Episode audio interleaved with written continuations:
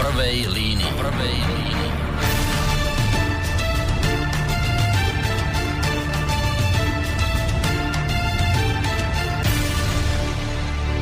Príjemný dobrý večer, vážení poslucháči. Tak trošku netradične v stredu z relácie v prvej línii vás v tejto chvíli z Banskobystrického štúdia pozdravuje Boris Koroni. Nebudem to zbytočne naťahovať, prejdem rovno in media zres k téme, ktorej sa dnes budeme venovať. Iste ste mnohí zachytili z vás, tí, ktorí sledujete politiku nielen na domácej scéne, ale aj v zahraničí. Iste ste zachytili jednu z najdôležitejších udalostí posledných dní, a síce, že Kosovo bude mať vlastnú armádu.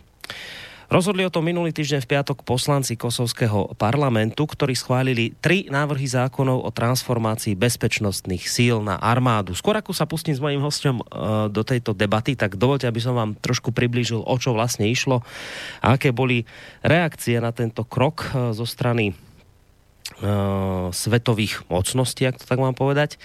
Dáme si také základné informácie a potom vlastne od toho sa odpichneme. Treba na úvod povedať, že samotné hlasovanie o vzniku armády v Kosove bolo problematické. Bolo totiž jasné, že ústavný zákon, na základe ktorého by vznikla kosovská armáda, nemal šancu prejsť, pretože poslanci zastupujúci srbskú menšinu boli proti.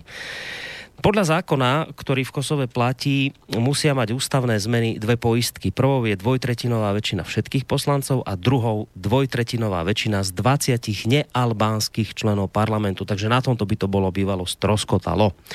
A keďže všetkých 10 srbských poslancov hlasovanie bojkotovalo, nebolo by teda možné takýto ústavný zákon presadiť. Preto urobil kosovský parlament kľúčku a prijal 3 bežné, nie jeden ústavný zákon.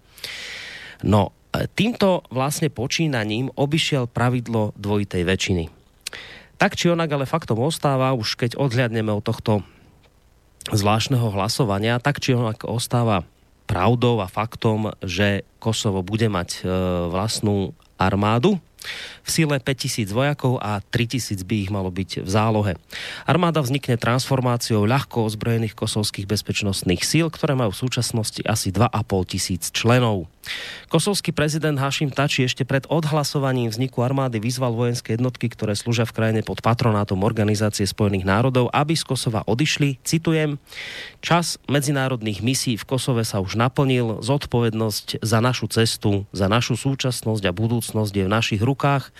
No a na záver dodal, že medzinárodných mierových jednotiek je podľa neho v Kosove neospravedlniteľne vysoký počet.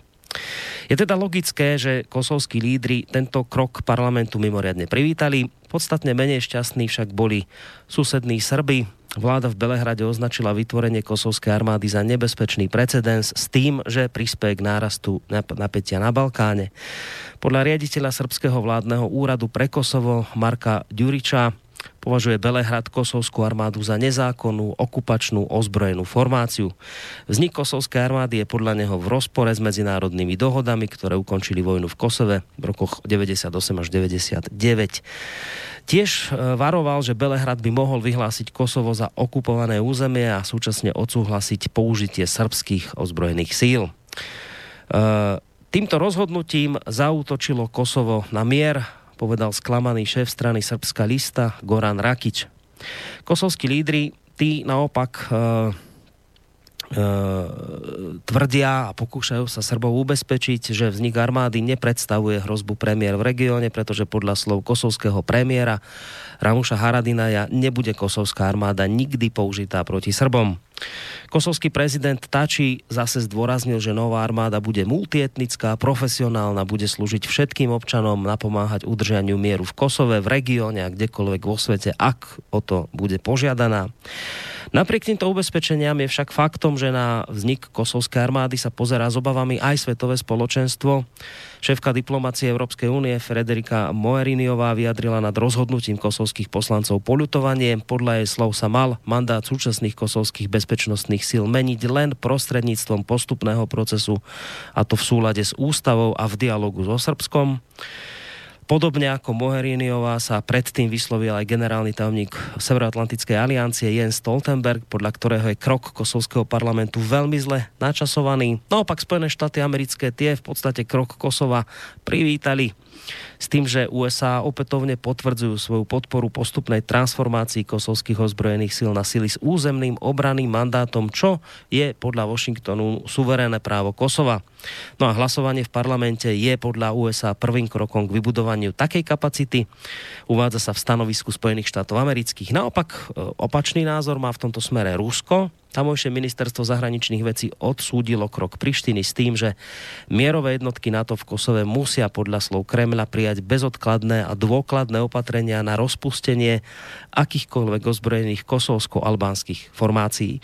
Nová armáda podľa ruského ministerstva v skutočnosti zdvojnásobuje svoje počty, vytvára zálohy a čo je najdôležitejšie, mení podstatu bezpečnostných síl, ktorých úlohou bola donedávna len civilná obrana.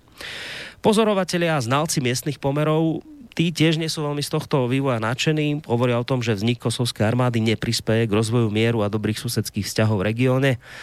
Skôr to vidia práve naopak, že tento krok Prištiny môže všetko iba zhoršiť a tá situácia je dnes už tak či tak na Balkáne opäť zlá, opäť napätá, takže k nejakému zmieru toto určite podľa nich neprispeje.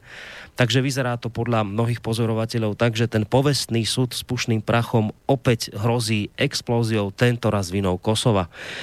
Zhodujú sa teda títo pozorovatelia v tomto názore.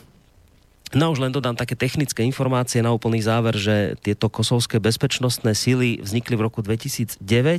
V súčasnosti majú okolo 2200 členov, boli nasadzované na nevojenské ciele pri záchranných operáciách, pri povodniach alebo na rôzne humanitárne akcie. Ich predchodkyňou bola Kosovská oslobodzovacia armáda, ktorej hlavní predstavitelia sú dodnes podozriví z najrôznejších trestných činov. Nikdy sa pred súd nepostavili. Hovorím teda o kosovskom premiérovi a kosovskom prezidentovi.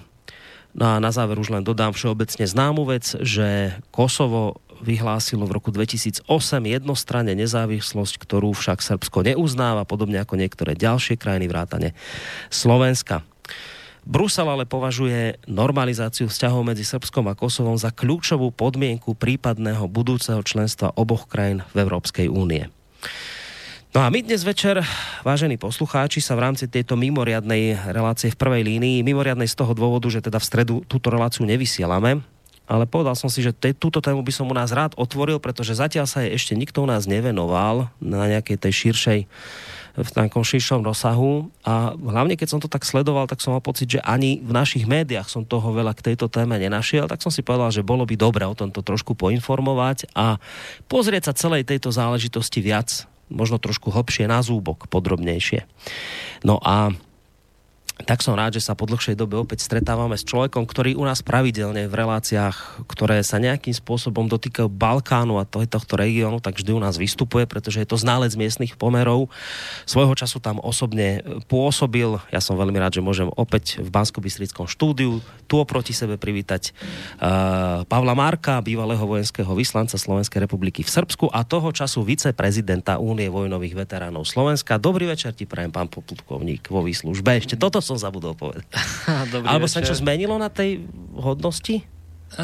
Plukovník som stále, takže... Ja som povedal podplukovník, no. Tak prepáč, to ma mrzí, plukovník. Nič sa nedieje. Dobrý večer tebe, Boris, dobrý večer všetkým poslucháčom. Ďakujem ti veľmi pekne, samozrejme aj poslucháči, dobrý večer. Budem rád, ak napriek tomu, že teda vysielame takto netradične, budem rád, ak vás táto téma zaujme. Ak do toho nášho rozhovoru samozrejme vstúpite aj vy vašimi otázkami, vašimi názormi, hovorím to vždy, poviem to aj teraz, že to je veľmi dôležité, keď je to taká debata aj s vami, pretože vy veľa razy máte otázky, ktoré mňa nenapadnú, alebo mne nenapadnú a potom naozaj tá debata sa môže uberať aj rôznymi zaujímavými smermi, prípadne máte informácie, ktoré ja nemám a takéto vaše názory sú samozrejme cenné, takže budem veľmi rád, ak sa do tej našej dnešnej diskusie zapojíte aj vy. Mail môžete v podstate už posielať od týchto chvíľ na adresu studio@slobodnyvysielac.sk, telefonicky môžete volať na číslo 048 380 1 0101. No a potom je to ešte taká možnosť, že nám napíšete cez našu internetovú stránku, keď si kliknete na zelené tlačítko Otázka do štúdia. Spolu s mojím dnešným hosťom vám nerušené počúvanie praje Boris Koroni. Tak, v zrýchlenom som to na najrýchlejšom možnom scenáre som zobral tento úvod, vysvetlil som, čo sa zhruba stalo. Ideme sa o tom trošku podebatiť s Pavlom Markom, ale predsa len ešte predtým taká rozbehová otázka, dlho si u nás nebol. Niečo nové máš? Áno, dlho som nebol. Nového sa stalo možno dosť, ale nie v súvislosti s touto témou alebo s Balkánom ako takým. Predovšetkým z hľadiska aktivít v Únii vojnových veteránov, kde sa veľmi intenzívne teda podieľam na činnosti tohto občianskeho združenia. A zhodou okolností v tomto roku sme sa zúčastnili s našimi aktivitami aj na Balkáne. Uh-huh. Pripomenuli sme si napríklad z tej výročie popravy 44 slovenských vojakov v Kragujevci. A samozrejme, že sme organizovali tak ako každý rok aj putovanie po stopách Umproforu. Tento rok bol pre nás trošku aj taký prelomový, pretože sme mali rok snemu, na ktorom sme volili nové vedenie snemu. A taktiež bol pre nás veľmi významný, že sme oslavili 25. výročie pôsobenia slovenských vojakov v mierových misiách. My keď sme sa bavili a mali sme tomu venované špeciálne relácie o vojnových veteránoch, tak vždy si hovorí, že ten stav nie je veľmi uspokojivý. Už sa to nejakým spôsobom rieši, posúva sa do tých pozitívnejších vôd, či ešte zatiaľ stále je to také komplikované. Ak by som mal byť poslom nejakých dobrých správ, tak by som musel mať viac tých dobrých správ, ale v každom prípade je treba registrovať určitý pozitívny smer vývoja vo vzťahu k vojnovým veteránom, novodobým vojnovým veteránom, pretože po niekoľkoročnom úsilí sa nám podarilo dosiahnuť to, že ministerstvo obrany si osvojilo potrebu vybudovania pamätníka pre 58 už dneska občanov Slovenskej republiky, ktorí padli v mierových misiách a operáciách. A tento pomník bol 22. novembra odhalený v Liptovskom Mikuláši na veľmi peknom mieste v tesnom susedstve pamätníka padlým vojakom 1. Československého armádneho zboru pri oslobodzovaní Liptovského Mikuláša. Takže... To je čerstvá vec úplne. To je úplne čerstvá vec a úplne najčerstvejšia vec. Dneska som sa práve zúčastnil na ministerstve obrany slávnostného podpisu dohody alebo dohôd ministerstva obrany s občianskými združeniami, ktoré majú vzťah k rezortu obrany. Kde teda bolo potvrdené, že ministerstvo obrany má záujem túto spoluprácu rozvíjať a samozrejme vojnoví veteráni patria do tejto kategórie. A tak trošku ma potešilo, že minister pri tom krátkom svojom vystúpení pri tejto príležitosti hovoril predovšetkým o vojnových veteránoch, aj keď je tam tých združení oveľa viacej, ale predsa len tie aktivity, ktoré vyvíjame aj my už od roku 99 ako občianske združenie, tak prispeli k tomu, že vojnoví veteráni už nie sú len spomínaní v rôznych prejavoch vedúcich predstaviteľov rezortu obrany a iných politikov, ale už niečo konkrétne sa pre nich aj začalo robiť. Takže to je také pozitívum. Také pozitívum. Keď si bol posledne u mňa v relácii, tak som ťa predstavoval ešte ako bývalého prezidenta Únie vojnových veteránov. Teraz už ťa predstavím ako viceprezidenta.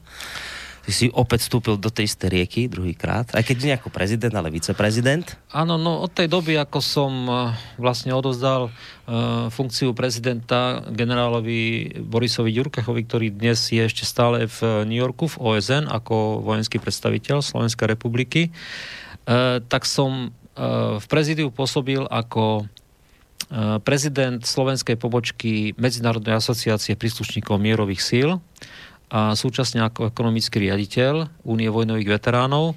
Takže bol som súčasťou toho vedúceho tímu, ale nebol som priamo ako štatutár. No a po sneme, ktorý sme mali 10. novembra v Liptovskom Mikuláši v Akadémii ozbrojených síl generála Milana Rastislava Štefánika, tak boli tam určité také snahy z členskej základne, aby som znovu prevzal tú funkciu prezidenta, ale vzhľadom k tomu, že dodneska nemám vysporiadané niektoré vzťahy s ministerstvom obrany osobné, videl som to ako prekážku toho, aby som mohol bez problémov riešiť záujmy vojnových veteránov, takže som ich presvedčil, že by to nebolo správne a prijal som nakoniec ten tlak aspoň v tom, že robím viceprezidenta. Takže si vlastne zástupcom prezidenta Únie vojnových veteránov. Dobre, tak toto vyzerá celkom pozitívne v podstate, čo hovoríš, že sa blízka, hádam, pomaličky na lepšie časy, pokiaľ ide o vojnových veteránov, že už nebudú takí zabúdaní, ale že už aj ministerstvo si ich všímať začína. No, neviem, či tá téma, ku ktorej sa teraz ideme pustiť, rovnako zaváňa niečím pozitívnym. Skúsim tak na úvod všeobecne, veď nakoniec budeš o tom hovoriť podrobnejšie, ale tak vo všeobecnosti.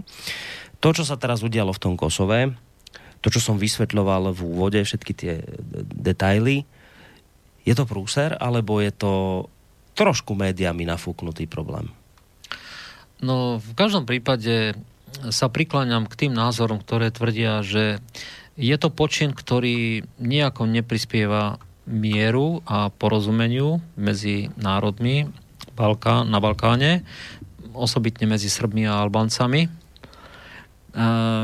Takže, ale súčasne chcem povedať aj toľko, že neviem, či mám povedať, že je to prekvapivý počin, pretože ten vývoj, ktorý tam bol, od toho bombardovania cez vyhlásenie samostatnosti Kosova a potom celý ten proces aj vo vzťahu k Srbsku z hľadiska rozširovania NATO a Európskej únie, tá relácia medzi Srbskom a Kosovom stále rezonuje aj v týchto témach, takže bolo vidieť aj na základe toho vývoja aj tejto otázky, že to smeruje k nejakému ďalšiemu kroku a tento krok teda z tohto pohľadu nie je prekvapivý, pretože Albáncom viditeľne nestačí to, že mali, alebo že si vytvorili vlastný štát na území bývalej Jugoslávie, kde prišli pôvodne ako utečenci a ako menšina, ešte v polovičke minulého storočia. Dnes tam majú teda vlastný štát a idú ďalej v tej koncepcii vytvorenia toho vlastného štátu, aj keď dalo by sa hovoriť aj o iných koncepciách. Už sme o tom tu rozprávali, keď sme hovorili o Veľkom Albánsku. Ale z toho pohľadu, že vznikol samostatný štát, alebo bol vyhlásený ako samostatný štát Kosovo v roku 2008, tak sa dalo predpokladať, že dojde aj k tejto udalosti. Ja som za tú otázku, či je to problém veľký, alebo skôr nafúknutá káčica nejaká, spýtal hlavne preto, lebo keď sa toto udialo, tak som pozeral tie titulky médií a v podstate všetky zneli nejako tak, že súd s pušným prachom, ďalšia iskra, hrozí výbuch, bude vojna, nebude vojna, takéto veci sa skloňovali. Takže či takéto niečo hrozí, lebo pozeral som si, nevyšlo inak veľa komentárov, ako som v úvode spomínal, k tejto téme. Ja som našiel asi iba také dva, ktoré za niečo stáli. Jeden od Andreja Bána, ktorý ma inak mimochodom prekvapil, že to napísal tak, ako napísal. A druhý od Eduarda Chmelára. Ich obidvoch budem dnes trošku citovať v tejto relácii. No, tak napríklad Andrej Bán hovorí, že v skutočnosti sa podľa neho nič zásadné zrejme v blízkej dobe neudeje. Proces premeny na armádu bude trvať asi 10 rokov. Čiže hovorí, že ak tu sú také nejaké názvy, že vojna, súd s pušným prachom, výbuch hrozí, tam aj, že asi nie, že takéto niečo sa neudeje teraz v dohľadnej dobe. Takže či máš skôr takýto pocit aj ty, alebo či je to sa aj nebezpečné? Nie je to také jednoduché. Tú otázku treba posudzovať z rôznych hľadisk, ale z toho medzinárodného hľadiska a vôbec situácie na Balkáne je treba si uvedomiť, že tie pomery na Balkáne nie sú ani tak celkom v rukách samotných domácich aktérov.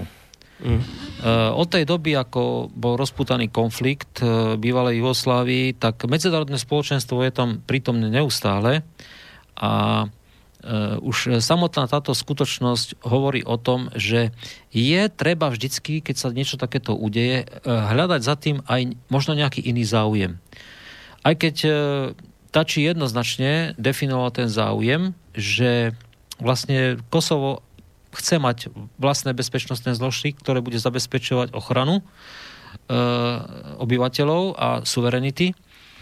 Ale ty si hovoril v úvode jednu veľmi dobrú vec, že aký bol zvolený mechanizmus. A to si myslím, že je veľmi dôležité, keď hovoríme o tejto téme alebo o tejto otázke, že či je to dobré, alebo či to môže znamenať nejaký problém. Lebo to mne osobne naznačuje, že zrejme to bolo rozhodnutie, ktoré nebolo len domáce rozhodnutie. Určite sa aj neskôr ukáže možno aj nejaký iný záujem, prečo bolo toto treba urobiť, alebo prečo je to treba urobiť. Lenže vzhľadom k tomu, že tam nebude, alebo nebol prijatý ústavný zákon, tak vieme aj z našich podmienok, že ozbrojené sily majú plniť svoju ústavnú povinnosť. A to je zabezpečenie nedotknuteľnosti štátnej hranice a územia, zabezpečenie suverenity a zvrchovanosti. Čiže to je ústavná povinnosť. A takúto ústavnú povinnosť by mali mať všetky ozbrojené sily každého štátu. Čiže ak Kosovo nemá takýto ústavný zákon, tak potom tieto ozbrojené sily nemajú ani ústavnú povinnosť. A je to spojené s mnohými ďalšími problémami, ktoré sa viažu aj na to, čo aj Thaçi vyhlásil, že chce vytvoriť multietnické sily. No neviem si to dosť dobre predstaviť v tejto situácii, ktorá momentálne je, z toho pohľadu, že na Kosove žijú aj Srbi, ako menšina dneska v tej severnej časti Kosova. Srbsko Kosovo ako samostatný štát neuznalo. A teda, aké by to mali byť multietnické sily? Thaçi zrejme myslel, že by to malo byť podľa vzoru armády Bosny a Hercegoviny, kde sa podielajú všetky tri etnika vo zbrojených silách. A či už formou napríklad rotácií hlavných funkcionárov vo zbrojených silách v tých multietnických, alebo rovnocenného zastúpenia na niektorých pozíciách, tak si to dosť ťažko viem predstaviť v tom Kosove, pretože Srbi žijúci na Kosove, vlastne tým, že Srbsko Kosovo neuznáva, keby prijali účasť v týchto ozbrojených silách, tak by sa vlastne dopúšťali vlasti zrady. Čiže boli vlastne trestne stíhaní. Áno, boli by trestne stíhaní. Tá u nás na Slovensku tak platí, že sme teraz taký zákon prijali, že nemôže niekto len tak slúžiť cudzej armáde, lebo keď sa vráti na Slovensko, pôjde do väzenia za to. Áno, takže toto isté platie je tam. Toto je veľmi problematické. Myslím si, že ten proces, ak bol definovaný alebo nejakým spôsobom určený, že má trvať 10 rokov, neviem, či toto je to najdôležitejšie. Podľa mňa dôležité je niečo iné. Dôležité je to, že priestor Balkánu nie je ešte uceleným priestorom prítomnosti NATO. Týka sa to samozrejme aj Srbska a týka sa to aj Kosova. A možno toto má byť akýsi taký nátlak vzhľadom k tomu, že Srbsko v poslednom období ustúpilo z tých pozícií takého deklarovaného záujmu začlenenia do Európskej únie a do NATO. A dnes sa objavujú skôr také signály, že to nebude možné práve kvôli Kosovu. No a teraz Kosovo ako keby malo byť tým nástrojom pritlačenia, no tak pozrite sa, nebudete, ale my sem k vám aj tak do toho susedstva bezprostredného prídeme aj vlastne na území, ktoré vy ste neuznali a stále hovoríte, že je vašim územím. Takže, ale to sú také konštrukcie, ktoré iba mne behajú hlavou. A nie iba tebe, aj Chmelár toto isté tvrdí v svojom komentáre, že podľa neho je za tým práve toto, že nakoniec pričleniť Kosovo do NATO. Áno. Aj keď teda, mne to len nedáva význam z toho hľadiska, že na čo by toto Spojené štáty robili, veď tam majú koniec koncov už teraz najväčšiu vojenskú základňu v celej Európe, Bond Steel. Už teraz sú tam prítomní, tak na čo by silou mocou potrebovali tých Kosovčanov tlačiť ešte aj do NATO? Áno, sú tam prítomní, ale aj tá ich prítomnosť by zrejme, pokiaľ by nebola oficiálne regulovaná nejakým konkrétnym vzťahom s inštitúciou, ktorá sa dá hovoriť ako, že je partnerskou inštitúciou preto, aby cudzie jednotky mohli pôsobiť na území Kosova. No a tu zrejme to, aby existovala armáda Kosova, je tá najschodnejšia cesta, aby tam ten partner bol, ktorý potenciálne môže o tejto prítomnosti ďalej rozhodovať. Respektíve vytvárať model, akým spôsobom to bude. Pretože zatiaľ je to len na základe dohod, ktoré boli podpísané a je pravda, že tam v tých dohodách sa nehovorilo nič o tom, že bude vytvorená nejaká armáda. Tá medzinárodná prítomnosť tam je, americká prítomnosť tam je, ale to všetko je odôvodnené tým, že vlastne bol tam ten konflikt. Ale po skúsenostiach, ktoré sú napríklad aj na Cypre alebo v iných krízových oblastiach, oni veľmi dobre vedia aj Američania, že z tej podstaty sa nedá žiť. Hej, jasné, rozumiem. Že jednoducho tie vzťahy musia byť postupne nejakým spôsobom regulované, aby sa nedostali do pozície, že niekto povie, veď, ale už je na čase, aby ste odtiaľ išli. Hej, že už je tu mier, už je tu pokoj, už si rozumieme, tak už nie je dôležité, aby ste tu ďalej ostávali. Hej, takže Takže aj toto môže nejakú úlohu zohrávať a ten americký záujem tam určite je. Uh-huh. No, zatiaľ možno nie je taký viditeľný, ale aj z vyjadrenia jednotlivých predstaviteľov mocností, či už Spojených štátov alebo Ruska, je vidieť, že na tejto relácii opäť ožívajú určité výmeny názorov medzi Ruskom a Amerikou, čo už viac menej bolo v zabudnutí. Kosovo už nebolo problémom, ktorý by bol v tej komunikácii medzi Ruskom a Amerikou nejakým spôsobom rezonoval. Boli tam iné problémy, predovšetkým Ukrajina a samozrejme Krym. No ale teraz sa môže ukázať, že znovu to Kosovo môže zohrávať úlohu. Možno aj v nejakej väzbe, aj na ten Krym. To sa ukáže všetko. To sú všetko len také dohady, špekulácie, môžeme sa domnievať, že to takto môže smerovať. Ale predpokladám, že znovu budú tieto dve veci, predovšetkým Kosovo a Krym, rezonovať aj v tejto otázke. Teraz si viac tých dôležitých vecí zaujímavých povedal, neviem, kde začať. Ja začnem asi týmto, že vravíš, že tí Srbi, že chvíľu to tak vyzeralo, že by aj chceli aj do NATO, aj do Európskej únie. Naozaj chvíľu to tak bolo, že aj boli politici, ktorí sa snažili a chceli. A teraz ale nastal taký obrat, ale úplne, že zásadný. Prezident srbský hovorí o tom, už niekoľkokrát to povedal, ako keby to tomu NATO nestačilo povedať raz, on to hovoril asi 5-krát, že nie, my do NATO nechceme ísť. A nie len to, ale oni teraz dostali Srbia nejaké migy ruské, lietadlá a takéto, že ich Rusi začínajú zbrojiť. A to mňa zaujíma, že čo tam bol ten zásadný obrat toho Srbska? Lebo však som to aj ja tak bral, že oni niekde smerujú do tých západných štruktúr a potom obrat a úplne, že otočili. Kvôli čomu sa to stalo? Určite je tam viacej momentov. Nie je to len samotný vývoj Srbsku. Tam obyvateľstvo nikdy nebolo naklonené tomu, aby Srbsko vôbec uvažovalo o tom, že by sa pričlenilo k NATO práve za to, čo im NATO urobilo tým bombardovaním. To v národe jednoducho tá situácia je taká, že keby to bolo na nejakom referende, no myslím si, že to referendum by určite neprešlo s podporou, ak by teda bolo platné. No ale myslím si, že veľmi dôležitým prvkom vo vzťahu k tejto otázke je aj vývoj v Bosne-Hercegovine. Pretože napriek očakávaniam, že tým usporiadaním, ktoré tam bolo po vojne zadeklarované, a vlastne z prinútenia bolo dohodnuté, že je to štát, ktorý je zložený z 2 entit a 3 etník, že vlastne každá entita má svoje štátne štruktúry a každá entita má partikulárne zastúpenie vo zbrojených silách, ale popri tom ešte sú aj, dá sa povedať, čiste autonómne aj vojenské jednotky, aj v Republike Srbskej, aj vo Federácii Bosna a Hercegovina, aj keď majú aj spoločné ozbrojené sily. Ale ukazuje sa, že tie očakávania, že takýto model môže prispieť k zmierneniu toho napätia medzi tými národmi, sa nepotvrdzuje. Práve naopak.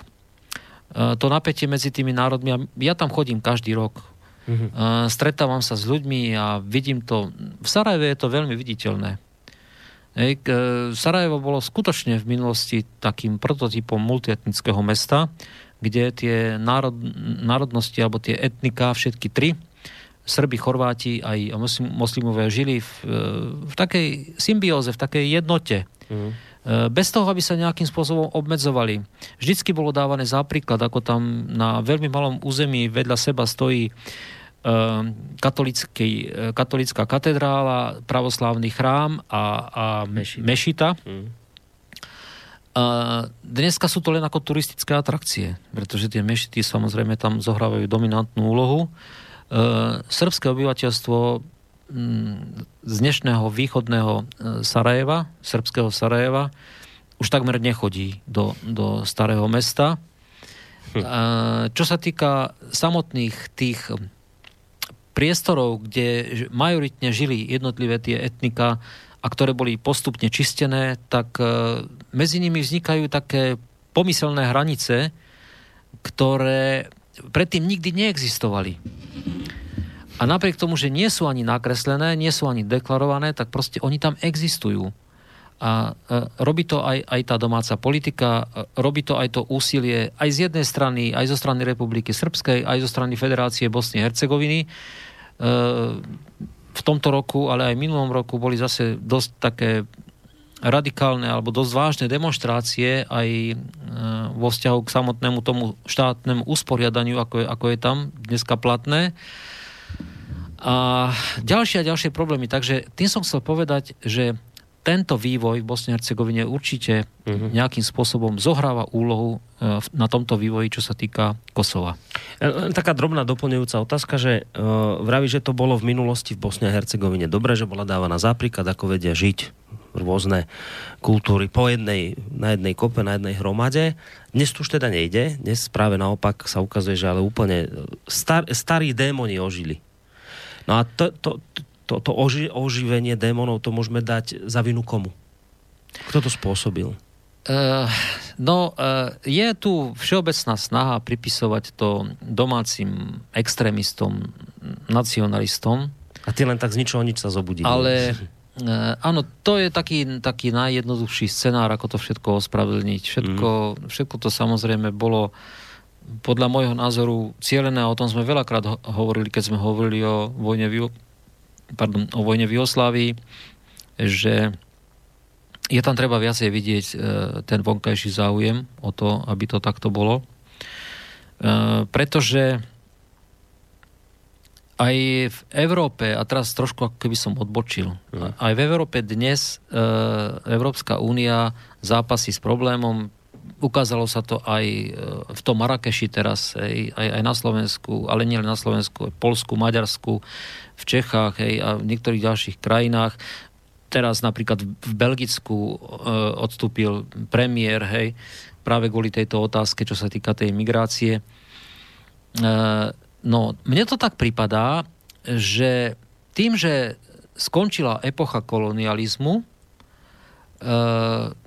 vyčerpali sa určité zdroje prirodzené, ktoré mocnosti mali a využívali, a teraz treba hľadať nejaké nové.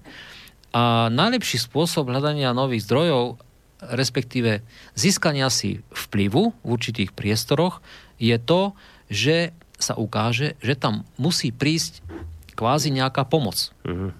Ale táto pomoc vlastne znamená to, že tá veľmoc chce mať tam nejaký vplyv, no a ten vplyv je realizovaný práve formou tej pomoci. To je presne to isté, ako napríklad Marshallov plán v 1946 roku, po druhej svetovej vojne, ktorý západná Európa prijala a východná Európa vďaka tomu, že tam bol tlak Sovietskeho zväzu, tak ho neprijala, pretože z toho vyplývala samozrejme závislosť. Závislosť nie len v pocite byť vďačný za tú pomoc, ale aj v splácaní. A to je oveľa dôležitejšie. Ak ktorýkoľvek štát nejakým spôsobom preukáže takémuto krizovému regiónu alebo krizovej oblasti ochotu pomôcť, tak to nikdy nie je len humanitárna pomoc. Vždycky je za tým treba vidieť aj zištný záujem. Treba to splatiť. Tak ako dodneska napríklad sa riešia nejaké splácania dlhov aj medzi Amerikou a Ruskom, keď Amerika poskytovala Rusku technickú pomoc, poskytovali im zbranie, materiál počas druhej svetovej vojny napríklad. Alebo dali by sa použiť iné príklady. Čiže je to potom na dlhé roky, a toto môže byť tiež ten prípad. Kosovci, ak budú chcieť vybudovať armádu, myslím si, že oni nie sú na tom tak dobre finančne, aby tú armádu mohli vybudovať bez cudzej pomoci. No dajme si teraz otázku, kto bude ochotný pomáhať. No Rusko to nebude. Ani Srbsko to nebude. Kto z tých najbližších susedov by to mohol byť? No možno Turecko. No ale na prvom mieste si myslím, že to bude Amerika. Albánsko ich ešte bude podporovať. Albánsko ich veľmi nemá z čoho podporovať. Nemá veľmi z čoho, takže Spojené štáty americké.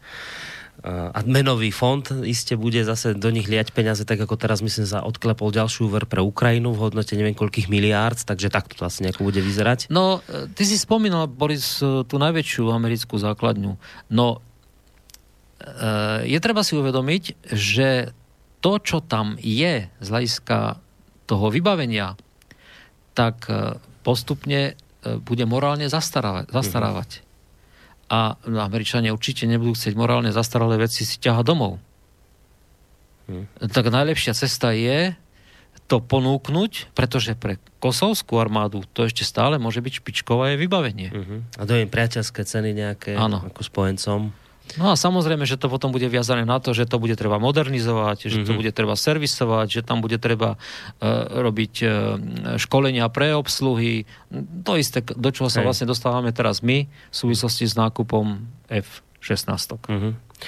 No, takže vraví, že toto Srby všetko videli v poslednej dobe, čo sa dialo, že aj v tej Bosne a Hercegovine, že to nabralo úplne iný kurz, ako bol sľubovaný, že práve naopak všetko sa tam rozhasilo a démoni povstali a teraz je tam zle a robia sa tam čistky v podstate. Nie v zmysle, že sa ľudia zabíjajú, ale že sa to krásne segreguje. To, čo kedysi žilo spolu, tak po zásahu mocnosti sa to teraz pekne porozdeľovalo a tvárime sa, že je to dobré a nie je to dobré. A Srbi to videli, takže toto je ten zásadný obrad. Tu vidíš ten hlavný bod, prečo otočili, hej, Srbi teraz v poslednej dobe. Ja som chcel zvýrazniť iba jednu vec, že pokiaľ my aj dneska tu hovoríme o otázke vytvorenia armády v Kosove, netreba to vnímať len regionálne čiste na región Kosova.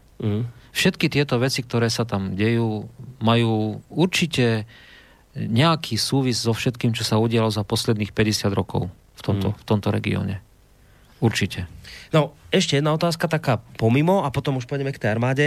Hovoríš o tom, že tam to cítiš taký tlak, že asi budú chcieť Spojené štáty americké dostať to Kosovo do NATO.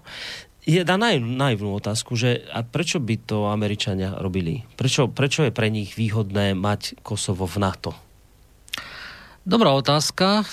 Prečo je pre NATO výhodné, aby tam bolo Slovensko? Kontrujem takouto otázkou. Neviem, Slovensko, ktoré bolo vyzbrojené sovietskou technikou, ktoré teritoriálne je zanedbateľné územie v strednej Európe, ktoré radikálnym spôsobom znížilo svoju obranyschopnosť transformáciou a znižovaním armády. Dneska už je to verejne priznávané, že máme naplnenosť na 74%. Je nezáujem o službu v ozbrojených silách. Prečo na to má záujem o takýto štát, ktorý má takéto obrovské problémy? Nie sme schopní vyčleniť 2% na obranu. Tým sme označovaní za partnera nespoľahlivého. My sme schopní dneska, Slovenská republika, a o to sa vlastne snažíme, v maximálnej možnej miere výjsť v ústretí v naplňovaní záväzkov našich tým, že vysielame našich vojakov do misií, kde by sme ich ani nemuseli, pretože to nie je v národnom záujme vysielať, no ale my nemáme iné kapacity. A my sme svojím spôsobom odkázaní a mne je to nesmierne ľúto, že sme sa dali takouto cestou, pretože, a to by sme sa museli vracať veľmi ďaleko, až do roku 1993, kedy Slovensko premrhalo svoju šancu dať sa na inú cestu. Možno sa niekedy naskytne ďalšia príležitosť, ale dneska ťažko hľadať východisko z tejto situácie. Lebo veľmi ťažko sa argumentuje na to, že tu platí článok 5 Washingtonskej zmluvy, kolektívna ochrana. Tak ja som to vždycky hovoril, že nie som si až taký istý, že by sa tak veľmi hrnuli, keby nám tu niečo hrozilo. Nikto by, tak ako to bolo aj v 1938 roku, keď v Mníchove nás zradili mocnosti západné, ktoré predtým nám pomáhali k tomu, aby sme si vytvorili spoločný československý štát a potom len preto, aby zachovali svoju vlastnú kožu, tak boli schopní nás predať. Ja si myslím, že to isté vyplatilo aj teraz.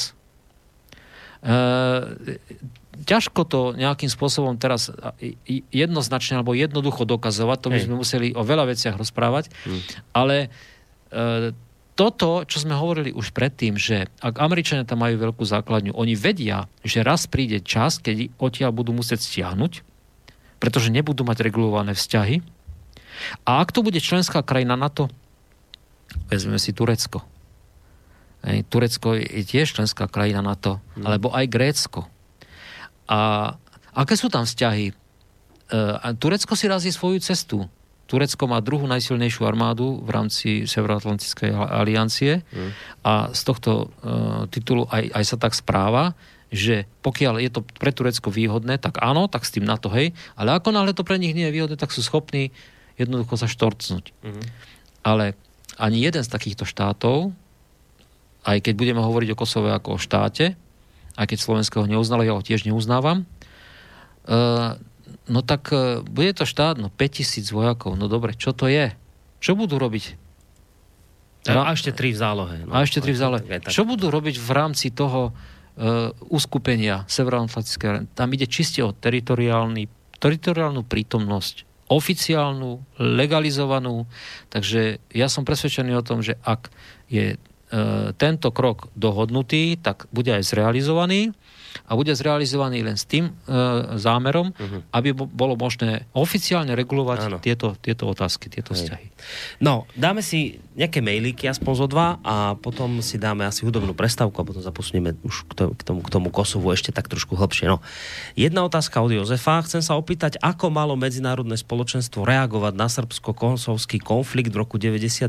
Malo sa nechať, aby si to medzi sebou vybojovali zbráňami, keď už NATO v Srbsku zasiahlo? Aké malo byť potom usporiadanie vzťahov medzi Srbskom a Kosovom? Pýta sa ťa Jozef. Áno, no treba bližšie špecifikovať tú otázku kosovsko-srbský alebo srbsko-kosovský konflikt. Ja som tam bol v tej dobe, takže ja som to vnímal možno aj tak trošku subjektívne pod tlakom všetkých tých skúseností, ktoré som tam mal z toho dennodenného zažívania, ale ja sa pýtam, prečo medzinárodné spoločenstvo reagovalo takým spôsobom, že NATO bombardovalo Srbsko na základe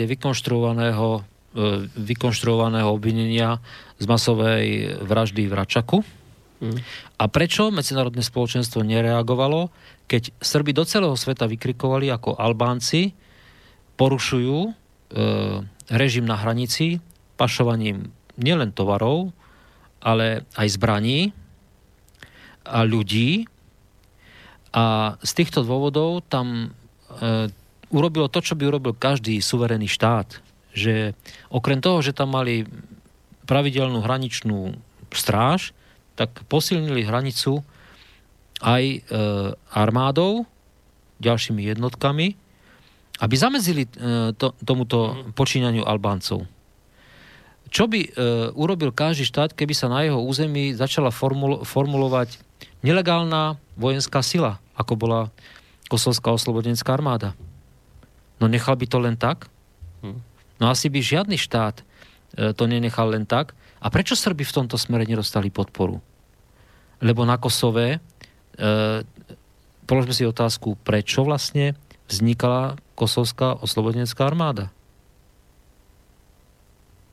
No nie preto, aby ako boli snahy deklarovať, že tam Albánci sú nejakým spôsobom utlačaní a neviem, ako im je tam strašne krivdené zo strany srbskej polície alebo srbskej armády alebo srbskej politiky.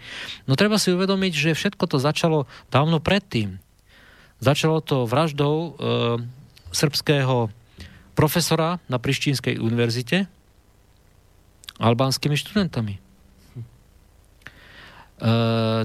A bolo množstvo ďalších takých príkladov, že postupom času, ako sa z albánskeho obyvateľstva na Kosove začala stávať väčšina, tak jednoducho tá srbská menšina začala byť v ohrození. Oni tam zastrašovali ich, podpaľovali im domy, proste chceli ich odtiaľ vytláčať.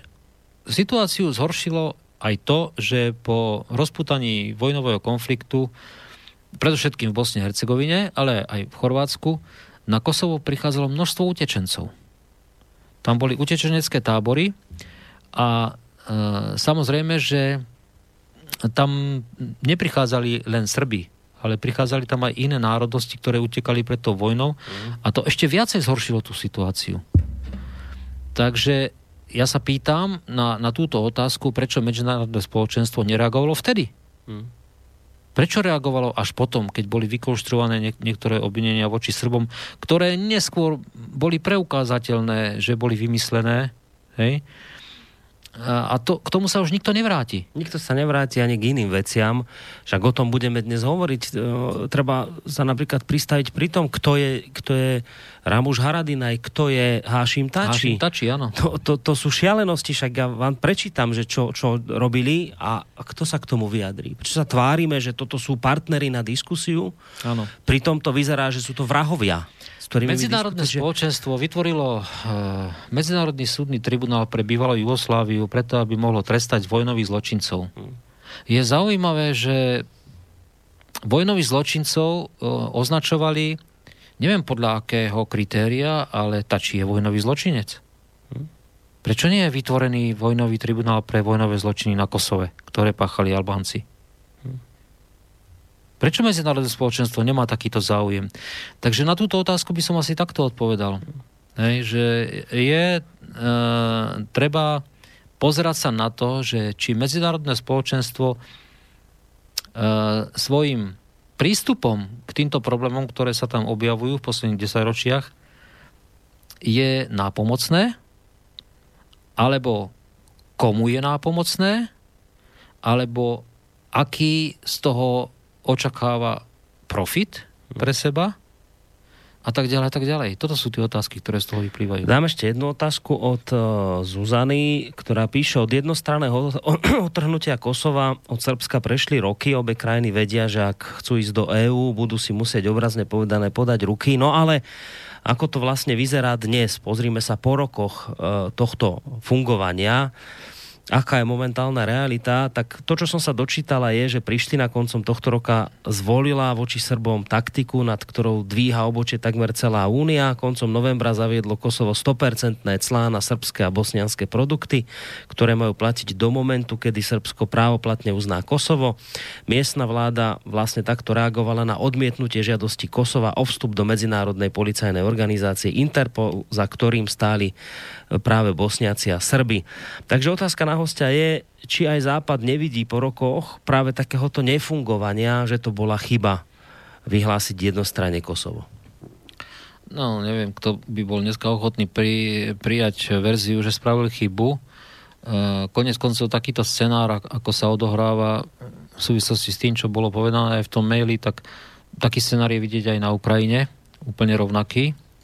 Takže nie je to nič nového. Na Ukrajine sa to dokonca objavilo ešte skoro, ako teraz sa to začalo objavovať v Kosove, takže zrejme je to osvedčený scenár, ako treba postupovať. No, neviem, medzinárodné spoločenstvo dneska je síce stále zastrešované z hľadiska tej bezpečnosti Organizáciou Spojených národov. Ale aj tá Organizácia Spojených národov už dávno nie je tou organizáciou, ktorá bola pri jej vzniku po druhej svetovej vojne, kedy cieľom bolo predovšetkým zamedziť tomu, aby sa už neopakovali také strašné udalosti, ako bola aj druhá svetová vojna. Alebo prvá svetová vojna, alebo tak tiež nazývaná veľká vojna. Pretože po prvej svetovej vojne vlastne začala vznikať nejaká taká štruktúra medzinárodného spoločenstva alebo svetového spoločenstva. Spojené národy sa to nazývalo najprv. Až po druhej svetovej vojne to bola Organizácia Spojených národov. Táto organizácia ustúpila zo svojich princípov a je to vyjadrované aj, alebo je to viditeľné aj vo vyjadreniach niektorých jej predstaviteľov. A jedno také vyjadrenie bolo práve aj na túto otázku. To už sme dneska hovorili. Keď sa na valnom zhromaždení zástupca OSN vyjadril úplne vlažne, bez toho, aby nejakým spôsobom sa zaoberal tým, aké to môže prinášať rizika, na ktoré poukazovala srbská strana. Tomuto sa vôbec Organizácia Spojených národov nevenovala. A ak takáto, dá sa povedať, jedna z najvplyvnejších svetových organizácií, alebo mala by byť najvplyvnejšou z hľadiska bezpečnosti, alebo bezpečia a mieru, zaujíma takýto vlážny postoj, tak sa vytvára priestor pre niekoho iného. Minimálne to posilňuje tú stranu, ktorá má nejaký zištný záujem, ktorý ohrozuje tú bezpečnosť. Ak sa nevyhraní OSN voči takýmto rizikám, takýmto nebezpečným, ktoré boli jasne pomenované a oni ich všetci vnímajú. Koniec koncov niektorých tých vyjadrení, ktoré si čítal na úvod, tu bolo zreteľné. Hej, že niektorí trošku opatrnejšie, ale niektorí to jasne pomenovali, že to vnímajú ako riziko, že to nie je dobre načasované, že to možno malo byť neskôr. To sú tie opatrnejšie vyjadrenia. Ale je to dobrá otázka, prečo takto medzinárodné spoločenstvo reaguje. No je to také vlažné, že teraz on, samozrejme nejaký kritik náš by povedal, no ale veď bola reakcia Západu, zaznela výhrada z EÚ, vyznela výhrada od NATO, no ale keď si pozriete na tie výhrady, tak to je všetko také, že je nám to ľúto, my to ľutujeme, bolo to zle načasované, ale žiadne také vyjadrenie tvrdé, že toto odmietame, treba to stopnúť. Niečo tak, ako povedali Rusi, že treba tieto aktivity okamžite rozpustiť. Nič takéto nezaznelo zo strany Západu, ktorý ale teda na jednej strane iba tak opatrne sa toho dotkol, na druhej strane ale hovorí, že teda vyzerá to, že to môže byť veľký problém, ale reakcia skutočne neuveriteľne vlažná. Myslím si, že bude veľmi pozorne treba sledovať práve to, čo hovoril Stoltenberg ako generálny tajomník NATO, že akým spôsobom ďalej bude NATO k tejto otázke zaujímať postoje. Ale teraz ani nie tak deklaratívne, ako praktické. To bude veľmi indikatívne, lebo tak ako si povedal Stoltenberg tým svojim vyjadrením vlážnym vlastne, čo on vlastne potvrdil? Nepotvrdil vôbec nič. Nepriklonil sa na ani jednu a ani na druhú stranu.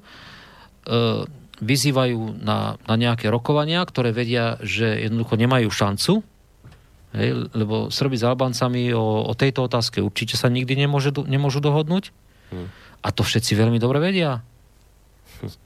Takže ak toto jednoznačné a zreteľne niekto nepovie nahlas, keď bude takýmto vyhýbavým spôsobom ako taký vysoký predstaviteľ reagovať na situáciu, kedy ak mám úprimný záujem na vyriešení toho problému, tak nemôžem od neho utekať. A toto je utekanie od toho problému.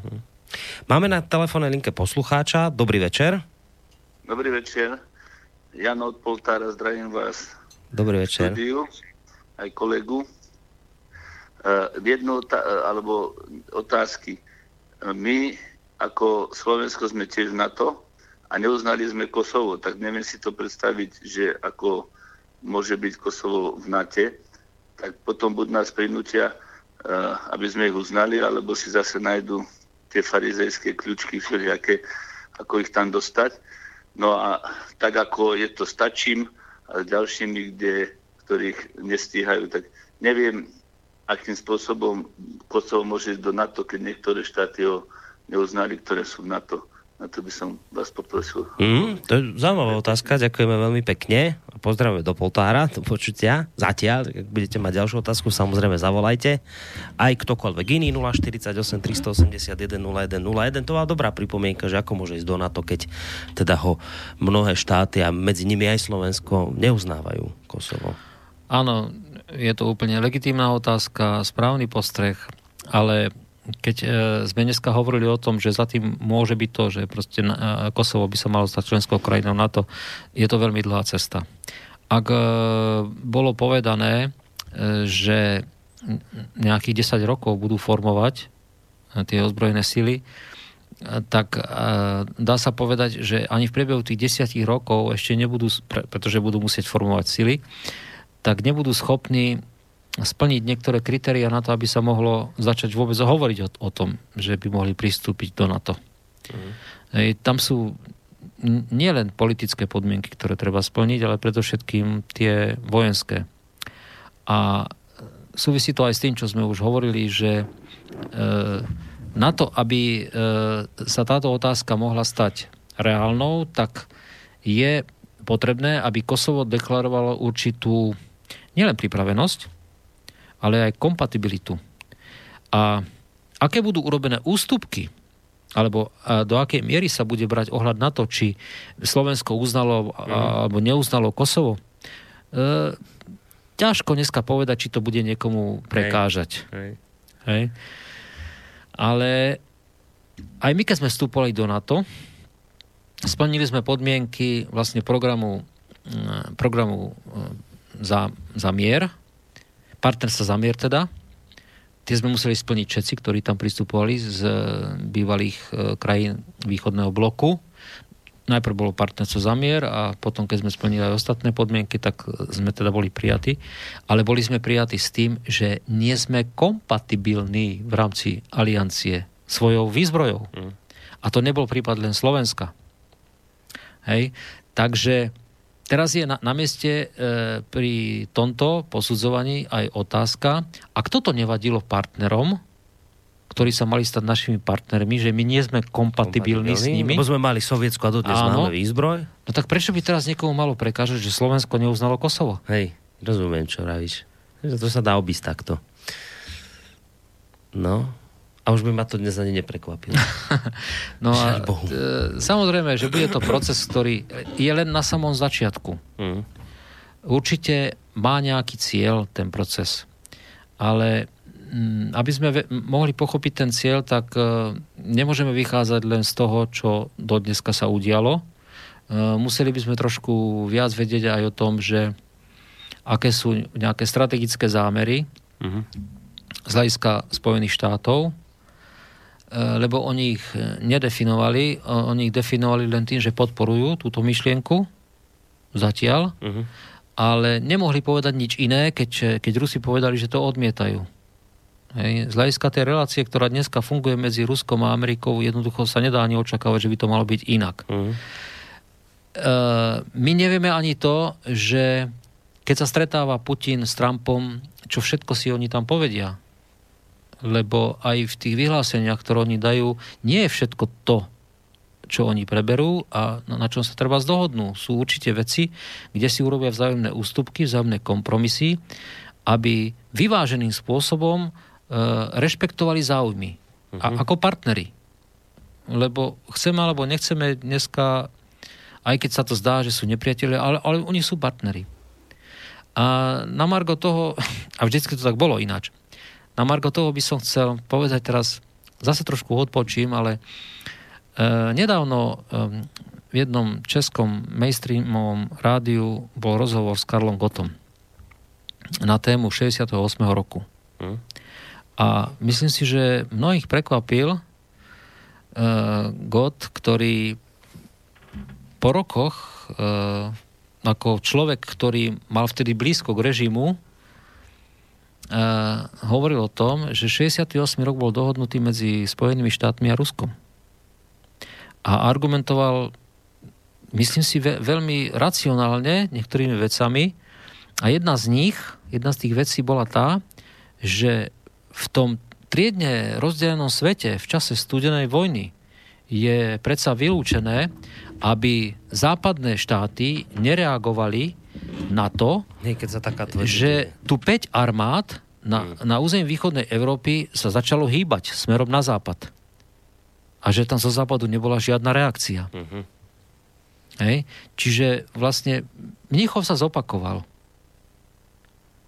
Že Československo jednoducho zase zradili. Hej, ale zaujímavé je to, že vraví, že sa to deje za dohody týchto veľkých hráčov, že nie je to tak, že teraz oni vždy so sebou iba bojujú a preťahujú sa, ale že sa dohodnú vždy nejakým spôsobom, kto čo získa. No, ideme zistiť, už som chcel dať pesničku, ale máme opäť poslucháča na linke, tak dáme ešte priestor poslucháčovi a potom už naozaj pesnička. Dobrý večer. Dobrý večer, Prajem. Pozdravím vás obidvoch. A ste ma trošku vyprovokovali na otázku, ktorú chcem položiť pánovi Valkovi, plukovníkovi, ako sa volá pán plukovník? Plukovník Marko. Marko, pardon, nechcem spomenúť meno. Hej, prezvisko. Viete čo, my sme boli na dovolenke v Čiernej hore a bavili sme sa dosť veľa s tými ľuďmi, aspoň teda ja som sa bavil, lebo viete, ja som taký slovanofil a mám rád aj tie v odzovkách južanské národy a rozprávali sme sa, hovorím, či už s ľuďmi z hlavne z tých služieb, reštaurácií a na pláži, čo sú tie bufety a tak ďalej, v hoteli a tak ďalej, na trovisku a sme sa vyjadrovali dosť pozitívne, hovorím, lebo ja mám rád aj Srbov, však beriem takto ako one, našich južanských bratov a oni hovoria, všetci hovorí, že oni majú radi Slovákov, ale že jedného nenávidia a to je náš minister Lajčák, už som sa to pomýlil, no nechcel, ako tak myslím úsilne, len viete, dá sa aj skomoliť to meno. Takže povedzte mi, lebo hovorím, ja nerozumiem som všetko, čo mi hovorí tí Černohorci alebo Srbi, ale čo im najviac tak vadilo na tom Lajčákovi? Ja viem, že on tam robil dosť veľkú šarapatu voči Srbom, respektive cíte krivdu, ale že prečo, a všetci ho doslova poznajú, čo tak mu sa rozprávali a sami s tým začali. Ja som nehovoril nič o Lajčákovi, ale oni hovoria, že ho nenávidia. No, to zase zaujímavá otázka, ďakujem pekne, lebo toto ďakujem som sa pekne. Ja s tým, majte sa pekne do počutia, s tým som sa ja niekde stretol, som čítal práve, že nahnevaní sú títo ľudia, ktorí v týchto krajinách žijú na Lajčáka, tak je to pravda, že fakt ho takto vnímajú ako poslucháči? No, je treba rozlišovať, s kým sa v Čiernej hore budeme rozprávať, keď tam človek chodí, ja tam chodím tiež. No, môže byť skupina ľudí, ktorá je... Srbi sú určite tí, ktorí môžu byť na neho nahnevaní, pretože Lajčák vlastne Čiernej hore dal samostatnosť. Lajčák bol ten, ktorý kreoval oddelenie Čiernej hory od zväzovej alebo nezávislosť Čiernej hory od Zväzovej republiky Srbsko Čierna hora. Hej. On bol ten, ktorý to mal na starosti a on to aj dotiahol do konca. Takže vlastne on pripravil Srbsko o Čiernu horu a tým pripravil Srbsko o more. Takže Srbi určite nie sú Lajčákovi za toto vďační. Na druhej strane... Čiernohorci by mali byť potom. Čiernohorci, no lenže treba si položiť otázku, kto sú Čiernohorci. Hej, lebo Čiernohorci sú vlastne Srbi. Akurát, že oni mali vždycky také zvláštne postavenie, lebo Čierna hora si po celú dobu histórie Balkánu a vývoja Balkánu zachovávala samostatnosť. To bolo kráľovstvo kedysi. A dokonca na Cetine, čo je v Čiernej hore, nad, dá sa povedať, nad Kotorom, tam bolo sídlo srbského kráľa. To sú také zaujímavosti, o ktorých sa málo hovorí, že na Cetine bolo sídlo srbského kráľa a na Kosove bolo sídlo srbského pravoslavného patriarchu. Takže to srbstvo naozaj má ten svoj pôvod vlastne v Čiernej hore a na Kosove. Konec koncov je tam oveľa viac vecí, o ktorých sme už my rozprávali v rôznych reláciách tu, ale nebudem sa k tým vracať. Myslím si, že to nie je štandardný názor, že by všetci Čiernohorci Lajčiaka nemali radi. Tí, ktorí chceli tú samostatnosť Čiernej hory, tak tí mu za to ďakujú. Uh-huh. A Milo Đukanović, a to je v súčasnosti, myslím, čiernohorský prezident, on bol v tej dobe premiérom a Milo Đukanović bola osoba, ktorý bol spájaný s čiernohorskou mafiou. To Čierna hora je charakteristická tým, že je to taký kraj, ktorý nedáva veľa možností na nejakú priemyselnú výrobu, dokonca ani na poľnohospodárstvo. Maximálne chov dobytka. A potom tuto v tej časti okolo Podgorice, už potom, keď sa prichádza k Uskadarskému jazeru, tak tam je taká rovinka, kde sa dá možno nejaké mandarinky, hej, nejaká zelenina a tak. Ale inak je to taký kraj, kde veľa možností nie je. A oni žili viac z toho mora, alebo aj žijú dneska, a z turizmu. No a to je vlastne ten základný problém a to fungovalo, to bolo zaujímavé, to fungovalo aj za éry, kedy existovalo spojenie Srbsko-Čierna hora ako spoločný štát, že na tej hranici bola normálne colná kontrola. To fungovalo už vtedy. Čiernohorci boli národ, ktorý vždycky bol na tom Balkáne považovaný za lenivých. Je na nich strašne veľa vtipov na túto tému, hej, že akí sú leniví. Myslím, že my sme nejaké tu aj hovorili v niektorej relácii, ale ja poviem na odľahčenie jeden taký, že prečo má Čiernohorec 2 kamene pod postelou, hej, že keď si ľahne večer do postele, tak jedným zhasne svetlo a druhým preverí, či zavrel okno. Hej, a množstvo ďalších proste takýchto vtipov, ktoré majú deklarovať, že... To je tak ľudovelo, hej, áno, že toto sú takí lenivci. Aký je to lenivý národ. Aha. No lebo oni skutočne žili z práce niekoho iného. Mm-hmm. Hej. No a potom Čiernohorci boli tiež, aspoň teda v Srbsku, známi ako najväčší pašeráci cigariet a aut a takýchto vecí. Mm-hmm. A je zaujímavé, že veľa politikov za toho bývalého spoločného štátu boli Čiernohorci. Že oni na tieto veci boli dobrí, ale pokiaľ bolo treba robiť, tak na robotu veľmi neboli. No, takže preto hovorím, že pravdepodobne pán hovoril s nejakými... Takými, ktorí boli za zotrvanie zo Srbie. Lebo to aj u nás to tak bola, však keď sme sa s Čechmi delili, tak boli ľudia, ktorí boli za Československo, boli ľudia, ktorí boli za samostatnosť. Tak takéto niečo bolo aj v prípade Čiernej hory, hej? Asi no, na druhej strane treba tam povedať ešte ďalšiu vec, že Čiernu horu dosť výrazne začali ovládať Rusy. Jedna z najlepších pláží v Bečiči, ktorá tam je, to je vedľa Budvy, tak úplne ovládli Rusi. Rusi to tam kúpili, navozili tam krásny piesok, vystavali tam hotely, neskutočné veci, ktoré tam Rusi urobili. No a Čiernohorcom toto prekáža, že vlastne týmto im, áno, týmto bolo umožnené vlastne aj cudzím, aby tam prišli bačovať na ich. No.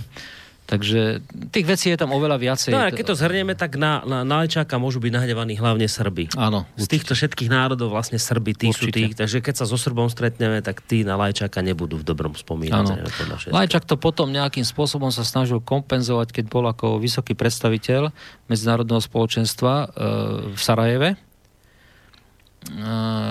lebo tam potom bolo vidieť, že mnohé veci aj vo vzťahu k Republike Srbskej, teda k Srbom, v rámci Bosny a Hercegoviny sa snažil určitým spôsobom tak trošku akože kompenzovať, obrusovať tie hrany a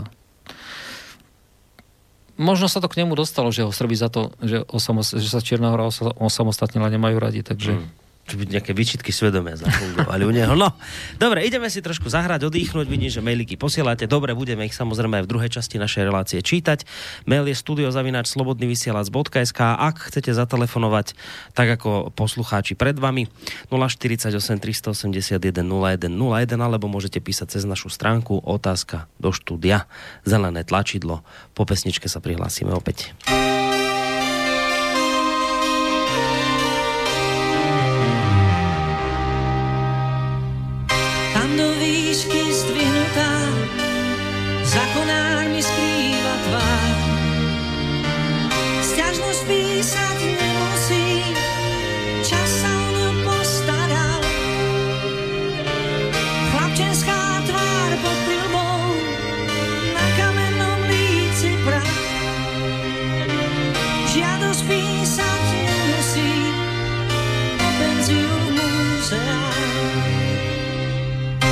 Pozerám sa na ľudí z tichej diaľky svojho sna.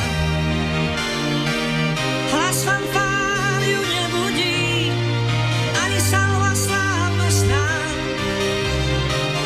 Iba stáť tu zostala, budeme nádlho stáť. Je v nej výkrik ranený, pod ňou plokami a dá.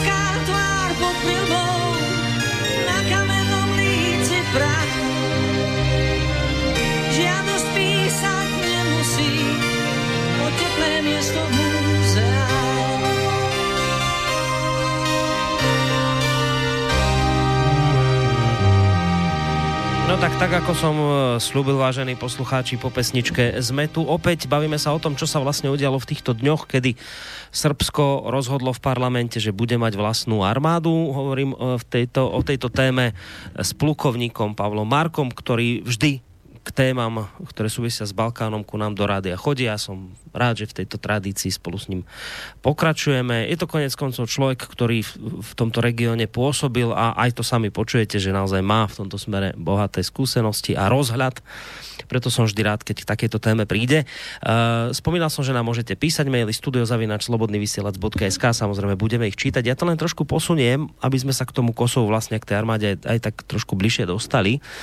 Ono treba povedať, že to Kosovo malo doteraz ozbrojené síly, oni vykonávali nejaké skôr tie civilné veci, ako som hovoril, ale toto mňa vždy zaujímalo, pán plukovník, že aj Slovensko má ozbrojené síly.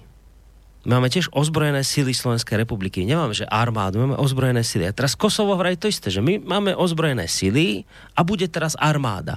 Mimochodom, to bol aj dôvod, prečo oni napokon obišli v parlamente ten ústavný zákon, lebo tvrdili, že to je len transformácia z ozbrojených síl na armádu a že keď k takejto transformácii dochádza, že nie je na to potrebný ústavný zákon. Toto bola tá kľúčka, preto to takto vedeli obísť. A mňa toto vždy zaujímalo a doteraz mi to nikdy nevysvetlil. Aký je rozdiel medzi ozbrojenými silami a medzi armádou? Nie je to to isté? No tak to neviem, či Kosovo má ozbrojené sily. Myslím, že Kosovo má bezpečnostné sily. A to je ešte niečo iné. To je samozrejme niečo iné. Ozbrojené sily a bezpečnostné sily je niečo iné? U nás poznáme na Slovensku pojem bezpečnostné zložky. No. A medzi bezpečnostné zložky samozrejme patrí armáda, polícia, colná stráž, väzenská justičná služba alebo stráž a ďalšie tieto bezpečnostné zložky, ktoré zabezpečujú bezpečnosť. Bezpečnosť nie je len to, čo zabezpečuje armáda. To je bezpečnosť každodenná v každej oblasti spoločenského života. Do bezpečnostných zložiek patrí napríklad aj hasičský zbor. Takže je veľký rozdiel medzi bezpečnostnými zložkami a ozbrojenými silami. A je rozdiel aj v pojme ako takom ozbrojené sily alebo armáda. Lebo ozbrojené sily je taký všeobecnejší pojem, ako je armáda. Po rozdelení Československa na Slovensku bola armáda Slovenskej republiky. No. Pretože v rámci armády je to skôr chápané tak, že my sme vtedy mali viac menej pozemné sily a vzdušné sily sa len začali vytvárať. Tým, že sa vytvorilo velenie letectva. Hej. Čiže ozbrojené sily predstavujú všetky súčasti. Ale armáda nemusí znamenať všetky súčasti. Môžu tu byť len pozemné sily. Čiže ozbrojené sily je niečo viac ako armáda? Ozbrojené sily je taký viac zahrnujúci všeobecný pojem, ako je armáda. A keď by sme sa vrátili ešte ďalej, tak armáda v terminológii Varšavskej zmluvy bol vlastne určitým spôsobom, to bolo uskupenie. Armáda bola uskupenie operačných zväzov. Dobrá, nejde stále len o slovíčka. Alebo sa inak spýtam. Čo sa teraz mení tým, že Kosovo nebude mať bezpečnostné sily, aké malo doteraz, áno, ale bude mať armádu? V čom je to rozdiel? No, ono bude mať aj armádu, aj bezpečnostné sily. Akorát, že tie bezpečnostné sily budú, ich súčasťou bude aj armáda. Určitým spôsobom. Neviem si predstaviť, že to je povedané veľmi jednoducho, hej, že tie bezpečnostné sily sa teraz pretransformujú na armádu. No. Neviem si to predstaviť. Armáda bude plniť aj úlohy polície? Lebo zatiaľ tie bezpečnostné sily sú viac menej formou ako polície, že dohliadajú na tú každodennú bezpečnosť, na poriadok. A na samom začiatku som o tom hovoril, že akým spôsobom tá armáda bude plniť ústavnú úlohu. Zabezpečenie obrany schopnosti, územnej celistvosti, suverenity a zvrchovanosti. Keď nemá ústavný zákon.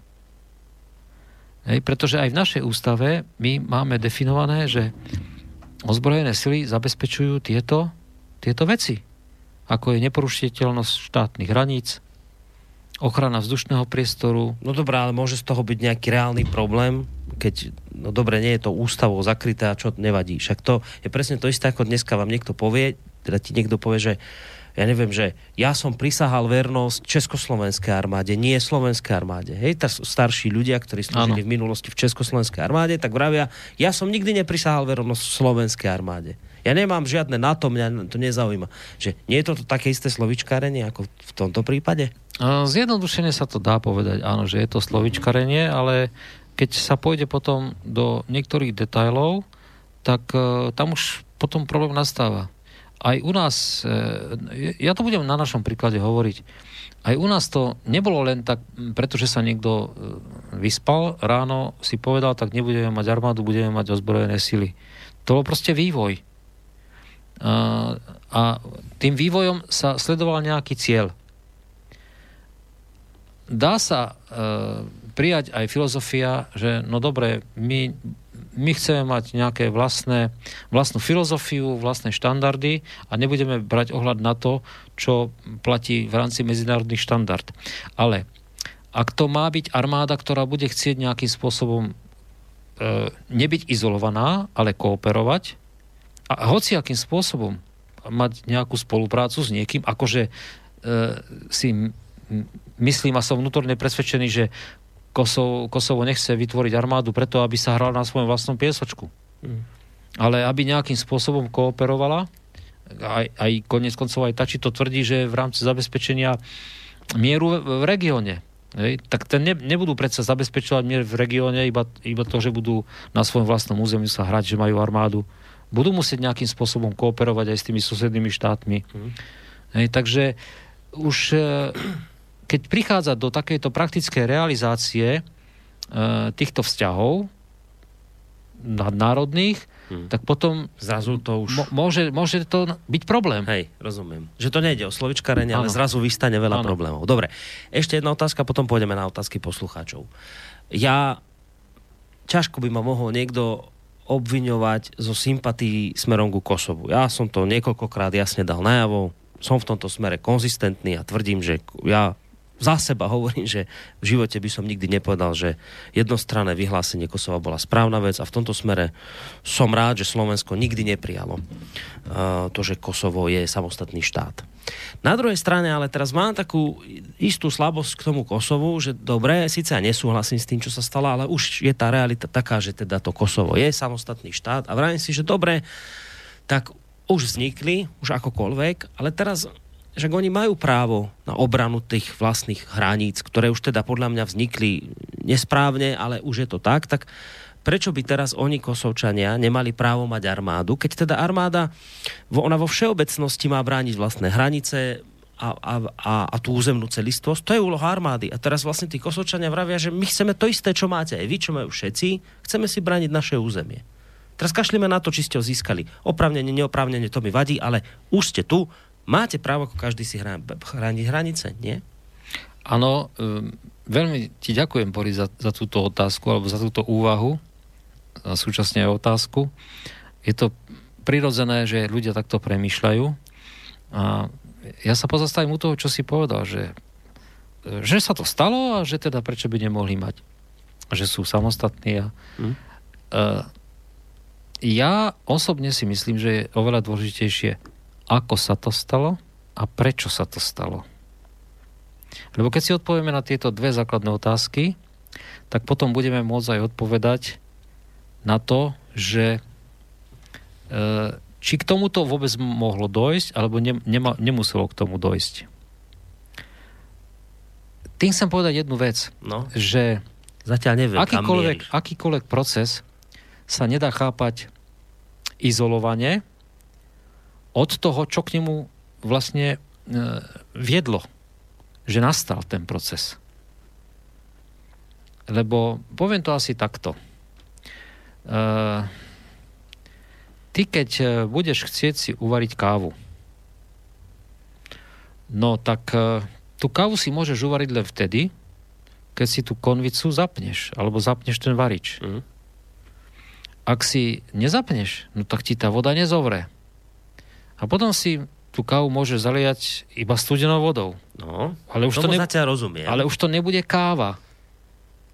Už to nebude káva a už ju nebudeš piť tak, ako si očakával, že budeš piť kávu. Uh-huh. Takže ty musíš tú vodu najprv zovrieť, aby si naplnil to svoje očakávanie, že akú kávu ty chceš piť. Uh-huh. Že musí mať chuť, že musí mať teplotu, hej? Že musí mať proste určitú konzistenciu. Takže nedá sa vytrhnúť iba ten proces pitia tej kávy z toho, že ty ju musíš nejak pripraviť. Uh-huh. A toto je to isté. Že vzniklo Kosovo, tak to sa nedá vytrhnúť z toho, že existuje Kosovo. Ale ako vzniklo a prečo vzniklo? A keď si vieme odpovedať na tieto otázky, tak potom je ľahšie odpovedať aj na tú otázku, že prečo by sme im v tom mali brániť. No keď sme nezabránili tomu, že sa Kosovo mohlo otrhnúť od Srbska a vyhlásiť ako svojvoľne, samostatný štát, no tak teraz sa darmo budeme zamýšľať nad otázkou, že prečo by nemohlo mať armádu. Tak ako ty sa budeš márne zamýšľať nad otázkou, že prečo je tá káva studená a prečo ti nechutí tak, keď si ju predtým nezvaril. Tú vodu. Je to taký trošku filozofický náhľad na ten problém. Už trošku jemne začínam chápať, kam ty mieríš, ale iba tak jemne zatiaľ. No, ja neviem posudzovať odpoveď, alebo dať odpoveď na takúto otázku, že prečo by sme im mali brániť tomu, aby keď majú všetci ostatní, prečo by Kosovci nemohli mať svoju vlastnú armádu, keď tiež ako aj ty, ja vnútorne s tým nesúhlasím, že vzniklo Kosovo ako samostatný štát. Hmm. Ale nesúhlasím s tým nie preto, že by mi to bolo nesympatické, ale preto, ako sa to stalo. Hej. A preto je pre mňa aj irrelevantné sa zaobrať tou otázkou, že či Kosovo má mať vlastnú armádu. Pretože k tomu vôbec nemalo dojsť. Hmm. Alebo nie takto k tomu malo dojsť. Keby k tomu došlo iným spôsobom, že k tomu dojde normálne kultúrnym rokovaním medzi Prištinou a Belehradom, že sa proste dohodnú, že nastal ten čas, že Albánci na Kosove chcú mať svoj vlastný štát a že Belehrad s tým nemá žiadny problém, tak potom by bola na mieste aj táto otázka, že prečo by sme to mali brániť. Hej, rozumiem. A ešte sa k tomu dostaneme, ale dáme priestor opäť poslucháčovi na linke. Dobrý večer. Dobrý večer, prajem, tu je Jozef. Pozdravujem vás, pán Koroni, aj podplukovníka Marka.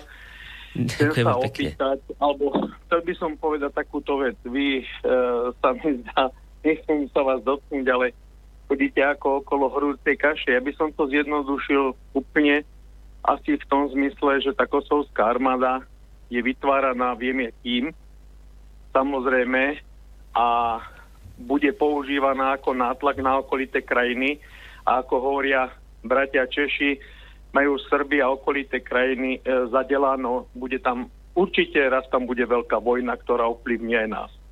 Čiže o toto tu ide. Predávať zbrane a robiť nátlak cez túto kosovskú armádu. To je môj názor.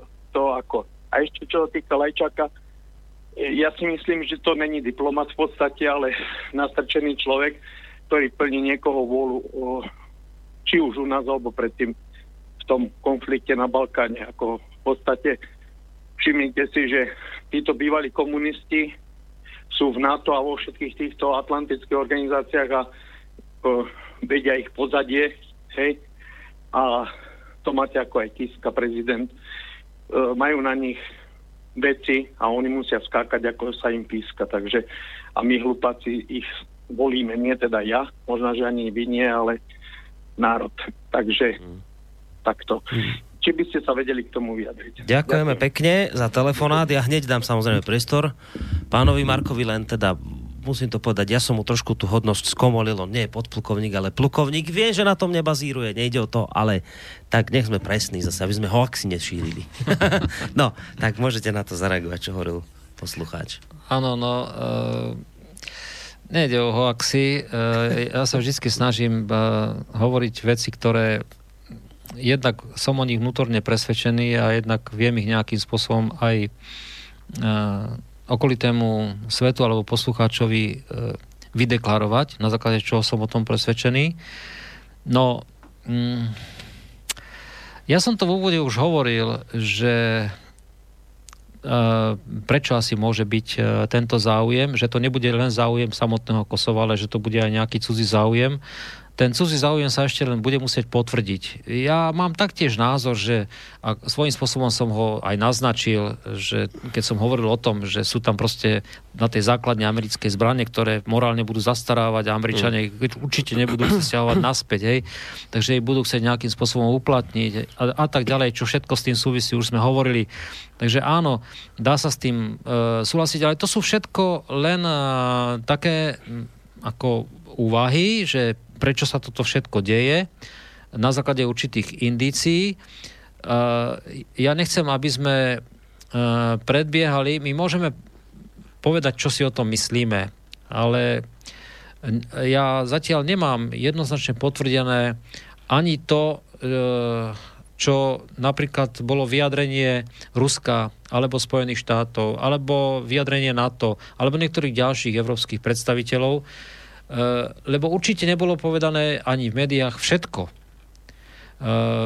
Boli tam vybrané tie najdôležitejšie pasáže a to isté platí o Vučičovi a to isté platí aj o Thaçim. Tých informácií je naozaj veľmi málo a ja keď na takúto tému hovoríme, tak viac menej vychádzam z toho, že mám určité historické skúsenosti, pretože som tam pôsobil, že sa tomu priestoru venujem, že niektoré veci počujem, ale určite by som nechcel, aby som vytváral nejaký svetonázor tým, čo hovorím. Hej, to si musí utvoriť každý človek sám a som rád za tento telefonát, lebo vidím, že človek o tom premýšľa. Je dobré mať názor, a samozrejme ešte lepšie je vedieť sa s ním podeliť. Ale určite nebudeme nikomu vnúcovať nejaký názor a preto ja nejakým spôsobom ani nechcem jednoznačné kategórie vyslovovať, pretože ten proces bude veľmi dlhý teraz. Ja osobne očakávam, že to bude proces veľmi dlhý, veľmi komplikovaný a budú sa profilovať aj postoje jednotlivých strán, priamých aktérov, či to bude Srbsko, alebo to bude Kosovo, ale určite sa budú profilovať aj postoje ďalších významných aktérov, či už Spojených štátov, alebo Ruska, alebo samotnej Európskej únie. No máme opäť poslucháča na linka, ale predtým, ako mu dáme priestor, len dodám ešte k tej káve s vodou, keď som hovoril o tom, že však majú právo si brániť hranice a už vznikli ako vznikli a ty mi vravíš, že to som to pochopil, že to nemôžeme brať tak, že vznikli ako vznikli, lebo to je to dôležité, že ako vznikli, že ak ste vznikli v rozpore s medzinárodným právom.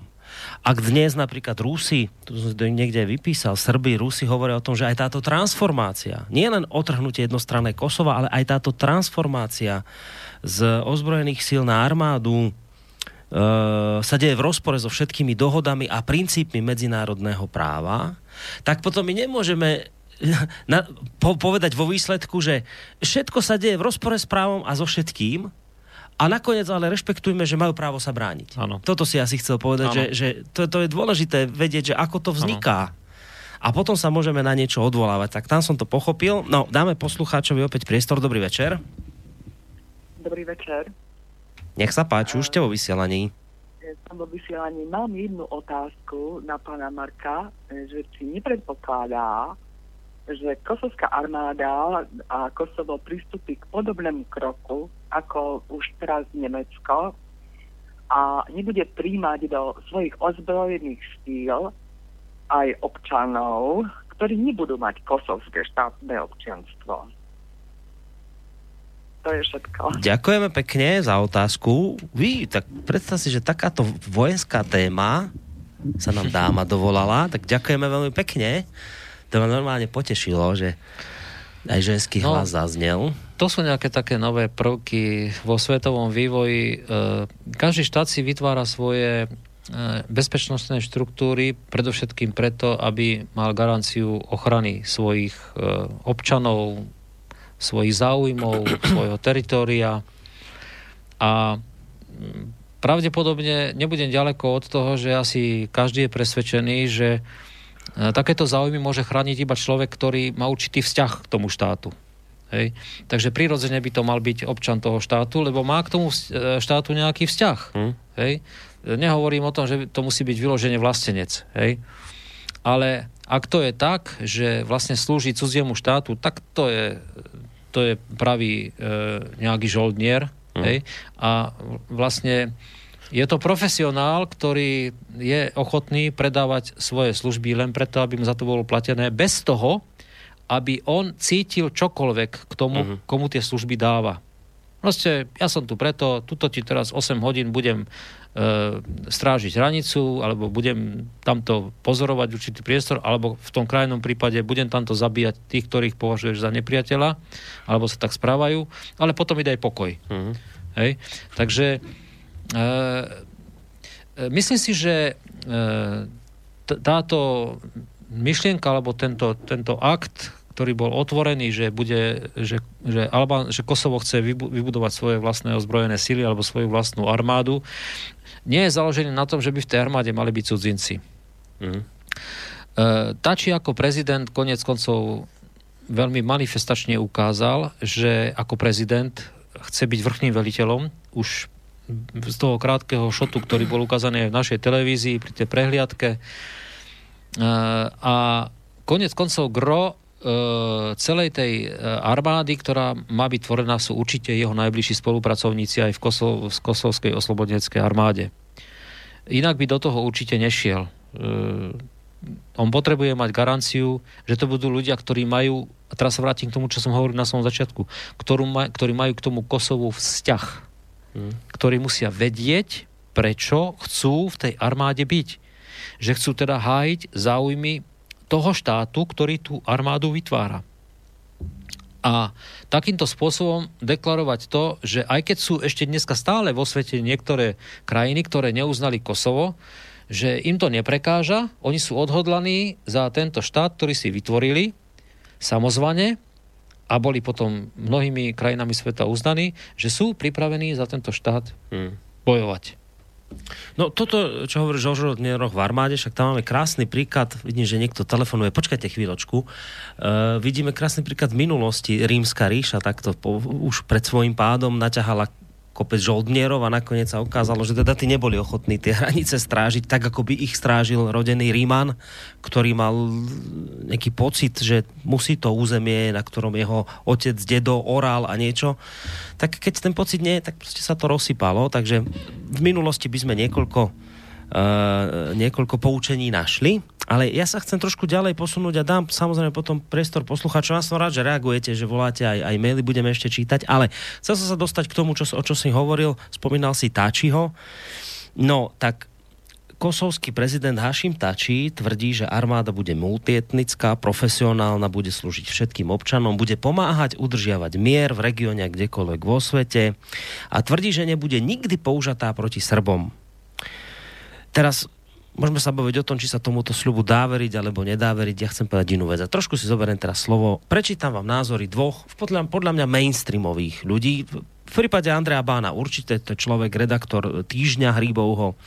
V prípade Eduarda Chmelára taký mainstreamový, polomainstreamový človek, čiže nemôže niekto hovoriť teraz, že vyťahnem tu nejakých konšpirátorov alebo niečo podobné. Tak kto sú títo dvaja páni, ktorí nás ubezpečujú o tom, že táto armáda bude multietnická, mier a krásne veci?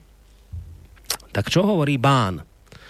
Andrej Bán z Týždňa. Obaja, prezident Hashim Thaçi aj premiér Ramuš Haradinaj sú bývalí velitelia gerilovej kosovskej oslobodzovacej armády UČK, ktorí by za svoje pôsobenie počas vojny v rokoch 89-99 mali čeliť dôslednej spravodlivosti. Je verejným diplomatickým tajomstvom, že nebyť vplyvných západných tútorov už by sa tak zrejme stalo. Medzinárodný tribunál pre bývalú Jugosláviu napríklad Haradinaja oslobodil, pretože svedkovia údajných vojnových zločinov v oblasti západného Kosova za záhadných okolností buď zmizli, alebo náhle zmlkli. Prečo Západ, ktorý tvrdí, to potom pokračuje, to nebudem ďalej čítať, kosovský prezident Hashim Thaçi, americké spravodajské služby ho označujú za jedného z 5 kľúčových členov tzv. Drenickej skupiny, ktorá sa zaoberala obchodom so zbraňami, drogami alebo bielým mesom. Čo hovorí Chmelár? Hashim Thaçi: na čele tohto útvaru, teda Kosova, stoja zločinci a teroristi vrátane prezidenta a premiéra. Prezident Hashim Thaçi už v roku 1993 zavraždil niekoľko srbských policajtov, v dôsledku čoho bol na neho vydaný zatýkač Interpolu. Neskôr vytvoril Kosovskú oslobodzovaciu armádu, ktorá bola v USA až do roku 1999 na zozname teroristických organizácií. Thaçi, prezývaný Had, je zodpovedný za vytvorenie koncentračného tábora Lapusnik, v ktorom zavraždili desiatky Srbov, ale aj Albáncov obvinených zo spolupráce so Srbmi. Na svedomí má údajne aj 300 srbských obetí, ktoré unášali a vraždili v rámci obchodu s ľudskými orgánmi. Ramuš Haradinaj, súčasný premiér, o nič lepšie na tom nie je ani on. Velil jednotke UČK, ktorá unášala, znásilňovala, mučila, vraždila Srbov a Rómov. Obidvaja sa síce dostali pred Medzinárodný trestný tribunál pre bývalú Jugosláviu, ktorý však nedokázal ochrániť svedkov, a tak v priebehu procesu zavraždili 19 z nich a ostatní následne zo strachu odmietli vypovedať. Tak my sa tu bavíme o týchto dvoch ľuďoch. Títo dva ľudia nás tu dnes ubezpečujú. S týmito dvomi ľuďmi inak mimochodom si podáva ruku Lajčák. S týmito dvomi ľuďmi rokuje prezident Kiska. My na jednej strane neuznávame Kosovo, na druhej strane rokujeme s vrahmi, podľa všetkého, ktorým ale vraždy neboli dokázané, lebo svedkovia záhadne zomreli. Tu padajú obvinenia hrovozostrašné a my sa tvárime, že je všetko v poriadku. Že akože nič sa nedeje, Srby sú tí zlí, tých treba stíhať, a tu toto máme, týchto dvoch lotrov máme na čele štátu. No tak je teraz, že tá naivnú otázku sa chcem spýtať, že a toto prečo my robíme, Západ? Prečo my toto robíme? Že sa teraz tvárime, že nič sa nedeje. My tu budeme rozprávať o ruskej hrozbe hybridnej, ako nás tu Čína chce a neviem čo oslabiť naše európske hodnoty. Veď my nepotrebujeme žiadneho nepriateľa, my sa rozložíme sami. Úspešne sa rozložíme takýmto odporným pokrytectvom, ktoré vidia bežní, obyčajní ľudia, čo naše elity západné stvárajú. Že vedia o tom, že títo dvaja čo dorábali, ale podávame si s nimi ruky a tvárime sa, že sa nič nestalo. Prečo toto robíme?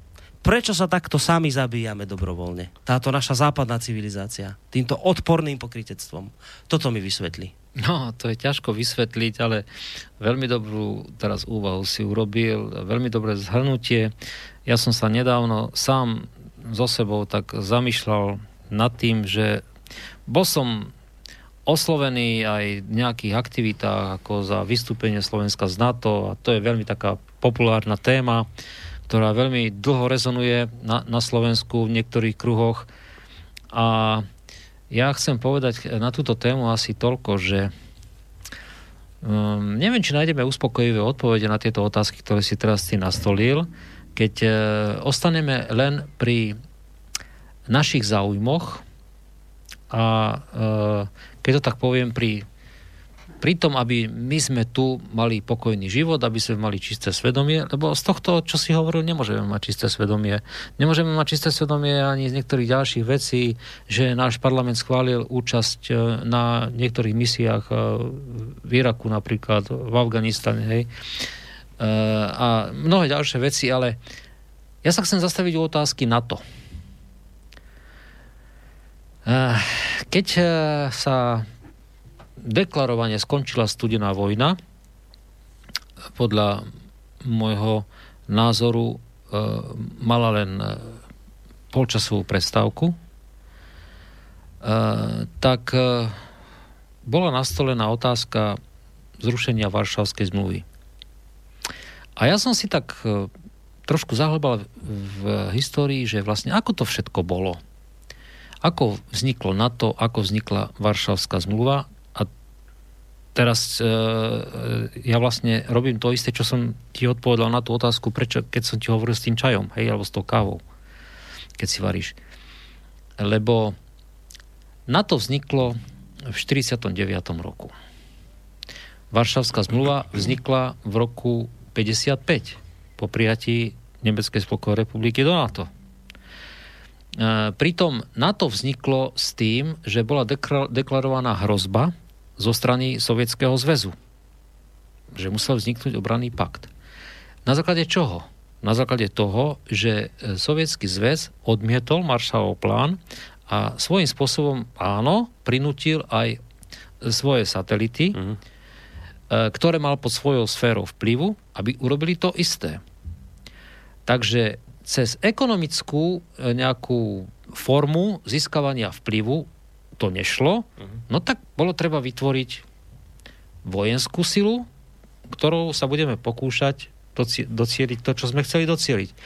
A treba povedať ešte jednu vec, že nevzniklo len NATO. Ono vzniklo aj CENTO, vzniklo aj SEATO v azijskom priestore. Všetko to zapadá do toho, že po tej druhej svetovej vojne naozaj situácia vypadala tak, že obnovenie nejakého vojnového konfliktu vážne hrozilo. A z čoho to vyplývalo? No vyplývalo to z toho, aká bola urobená dohoda. A vlastne koniec druhej svetovej vojny, ten 44. 45. rok, keď sa budeme preberať podrobne týmito rokmi, tak budeme vidieť, že ako sa tá situácia vyvíjala, kedy bol otvorený druhý front, hej, kedy sa vylodili Američania, hej, ako sa snažili oslobodzovať Prahu, prečo Rusi sa poponáhľali, aby to tak nebolo, a tak ďalej, tak ďalej. Proste to sú historické skutočnosti, ktoré ovplyvnili rozdelenie Európy na východný a západný blok. Tie historické skutočnosti mali vplyv aj na to, že tu vznikla studená vojna medzi východom a západom.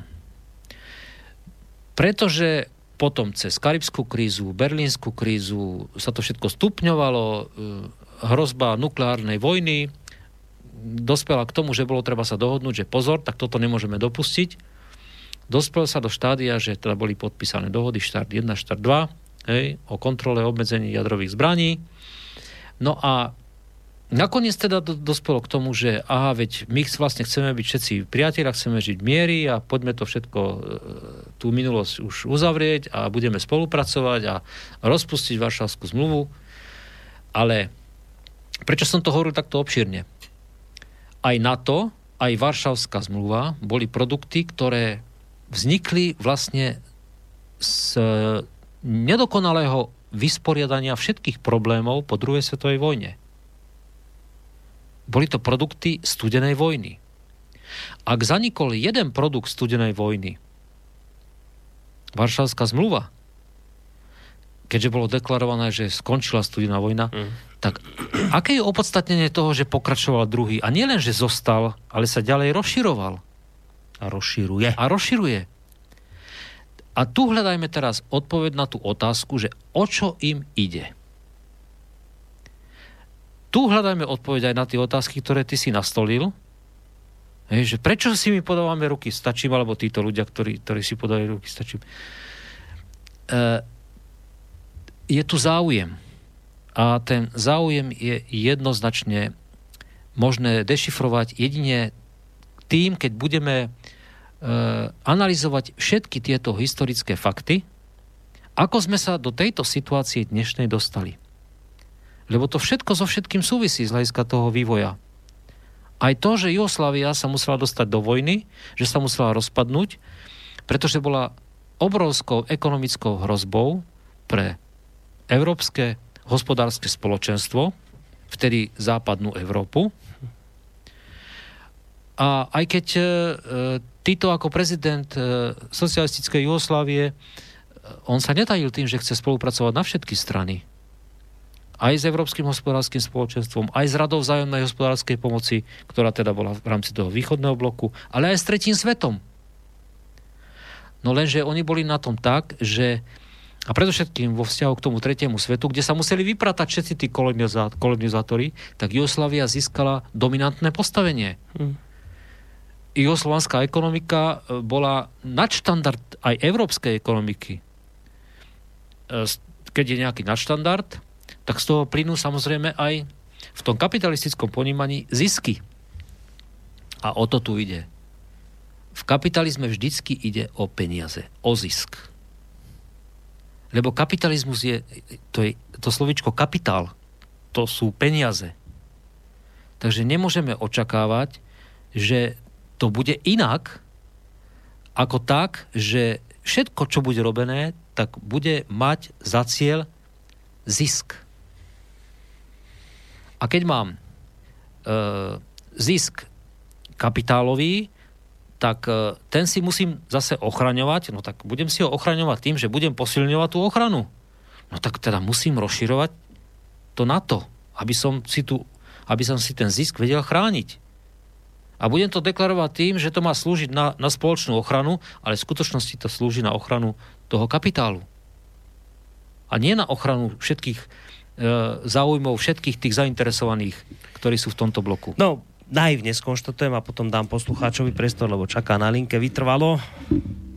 Ja naivne poviem len, že ale je to strašne nespravodlivé a hnevá ma, vieš čo, že stačí ľuďom hovoriť, že my tu ochraňujeme demokraciu, hodnoty nejaké západné, teda, že ľudské práva, to sú úplne, že top.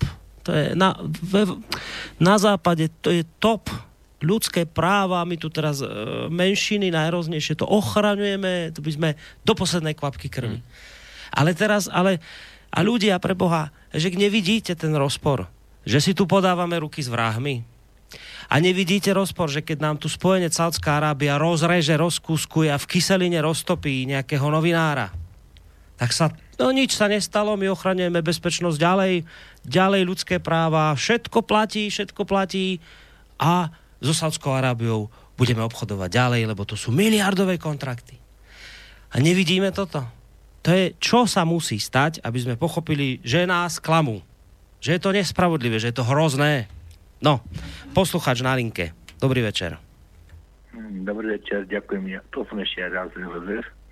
Chcem sa opýtať, alebo teda začnem takto, však to isto poznáme všetci, že Rímania mali jedno porekadlo, príslovie, že ak chceš mier, pripravuj sa na vojnu. A teraz, keď zoberiete Srbsko, je vlastne obklúčené všetko krajinami NATO, hej. Takisto aj to Albánsko, Kosovo, sa chce tu nejakým spôsobom vyzbrojovať a ja v tom takisto nevidím nič pozitívne do budúcnosti. Len mňa teraz zaujíma jedna vec. Serbi boli vždy povestní, respektíve aj niektoré iné balkánske národy, tou svojou nejakou bojovnosťou, ste spomínali Černohorcov, že vlastne oni nikdy neboli porobení Turkami, hej, že v tých horských oblastiach si ubranili určitú formu nezávislosti. A Srbi takisto bojovali aj statočne aj v prvej, druhej svetovej vojne, ale mňa zaujíma teraz táto vec, a toto vlastne nechcem upriamiť pozornosť, že ak by sa chceli aj Srbi vyzbrojovať, čo ja si myslím, že to takisto zistante a legitímne, akú možnosť oni majú sa teraz vyzbrojovať, keď sú obklúčené krajinami NATO a vlastne dovážať zbranie a tak ďalej. Majú oni tam nejaké možnosti? Existujú nejaké tie hľadiska medzinárodné práva, možnosti prevozu, či už lietadiel, bojové techniky a tak ďalej, alebo by boli odkazané len na výrobu vo vlastnej krajine. Toto by ma zaujímalo, že či ako vy ako vojak s takými skúsenostiami, či viete z nej aspoň trošku laicky vysvetliť, že aké tam sú možnosti Srbov. Ďakujem pekne. Ďakujeme pekne. A ja, ak môžem, tak to ešte rozšírim tú otázku, iba o jednu odpoveď, o otázku moju, že lebo teraz Srbi povedali, keď sa toto udialo, že vznikla Kosovská armáda, zaznelo tam, že my za isté okolnosti môžeme aj vojensky potom si to riešiť, ochranu našej menšiny srbskej a tak ďalej. To sú silné vyjadrenia. Srbi hovorili, že už nikdy nedopustia situáciu, aká v minulosti nastala a teraz vymenovali nejaké udalosti minulosti, krízové krivdy, ktoré sa im stali a povedali, že už to nedopustia, budú brániť svoju menšinu srbskú aj za použitia sily. Takže tá moja otázka doplňujúca k tej poslucháčskej je, majú možnosť nejakým spôsobom aj vojensky zasiahnuť voči Kosovu, keď vieme, akého Kosovo má veľkého tútora za oceánom? Áno, najprv tej prvej otázke, no tak samozrejme majú možnosti Srbi, lebo sankcie proti Srbsku, ktoré boli, tak tie svojím spôsobom sú prekonané, sú ukončené, takže oni môžu. Len otázka je, že aký to bude mať pre nich význam. Tá otázka je najpodstatnejšia, keď sa pýtam, že aký to pre nich bude mať význam, že keby ako správne bolo povedané, že sú obklúčení krajín NATO, keby sa tu NATO krajiny rozhodli, že Srbsko obsadia, tak Srby sa budú darmo vyzbrojovať, lebo jednoducho nemali by na to potenciál, tak ako nemali potenciál pri zahájení vzdušnej operácie NATO. Hej, oni vzlietli, prvé dve lietadla im zostrelili a už potom oni nezlietli. Hej, pri prvom nálete. Otázka je, že ako na to zareaguje niekto, kto jednak deklaruje, že je pripravený im pomôcť, ak niekto taký je, ako Rusi deklarujú, aj vtedy deklarovali. A dokonca chodili poslanci Dumy počas bombardovania do Belehradu a tam na tribúnach rozprávali o tom, ako ich podporujú. Ale v takomto prípade verbálna podpora je veľmi málo. Môže to trošku pomôcť, áno, máme nejakého spojenca, ale, a to je presne to, čo sme hovorili aj o článku 5 Washingtonskej zmluvy, ak si to vyhodnotí ten partner, ten silný, ktorý nás má ochrániť, že ak sa do toho namontuje, tak môže viacej stratiť, ako získať, tak sa jednoducho do toho nenamontuje. A toto isté by platilo pravdepodobne aj, a to vedia aj Srbi, a vedia to aj Rusi, a vedia to aj Američania, a myslím si, že to vedia všetci, že tu teraz ani nejde o to uvažovať, že či sa Srbi potrebujú vyzbrojovať, či potrebujú nakupovať, či sú schopní sa ubrániť, keď sú obklúčení. Lebo to sú už také úvahy krajné. Ja som si všimol, že aj u nás na Slovensku rokmi tejto situácie, že sa tu rozširuje NATO a že sa objavujú stále nové a nové konflikty, že naši vojaci sú vysielaní stále viac do zahraničia a že sa to stále viacej ukazuje aj v televízii. Ľudia to považujú akože za takú samozrejmosť. To, čo sa kedysi považovalo za samozrejmosť, že žijeme v miery. A ja hovorím, že najväčším šťastím pre človeka je narodiť sa v miery, žiť v miery a zomreť v miery. Nepoznať vojnu. Na Slovensku zatiaľ sme tú vojnu, máme generáciu, ktorá tú vojnu nepoznala. No bodaj by to tak zostalo. Ale bohužiaľ všade okolo nás sú krajiny, kde to neplatí. Či je to Ukrajina, alebo je to Balkán. Ale aj západná Európa, ktorá dneska, je to síce iný konflikt, ale však koľko už bolo mŕtvych pri tých teroristických útokoch. Je to iná forma vojny, ktorá je vedená, ale je to vojna. Nie je to taká vojna, ako my poznáme, že najprv tu padnú bomby, potom idú tanky a potom prídu pešiaci.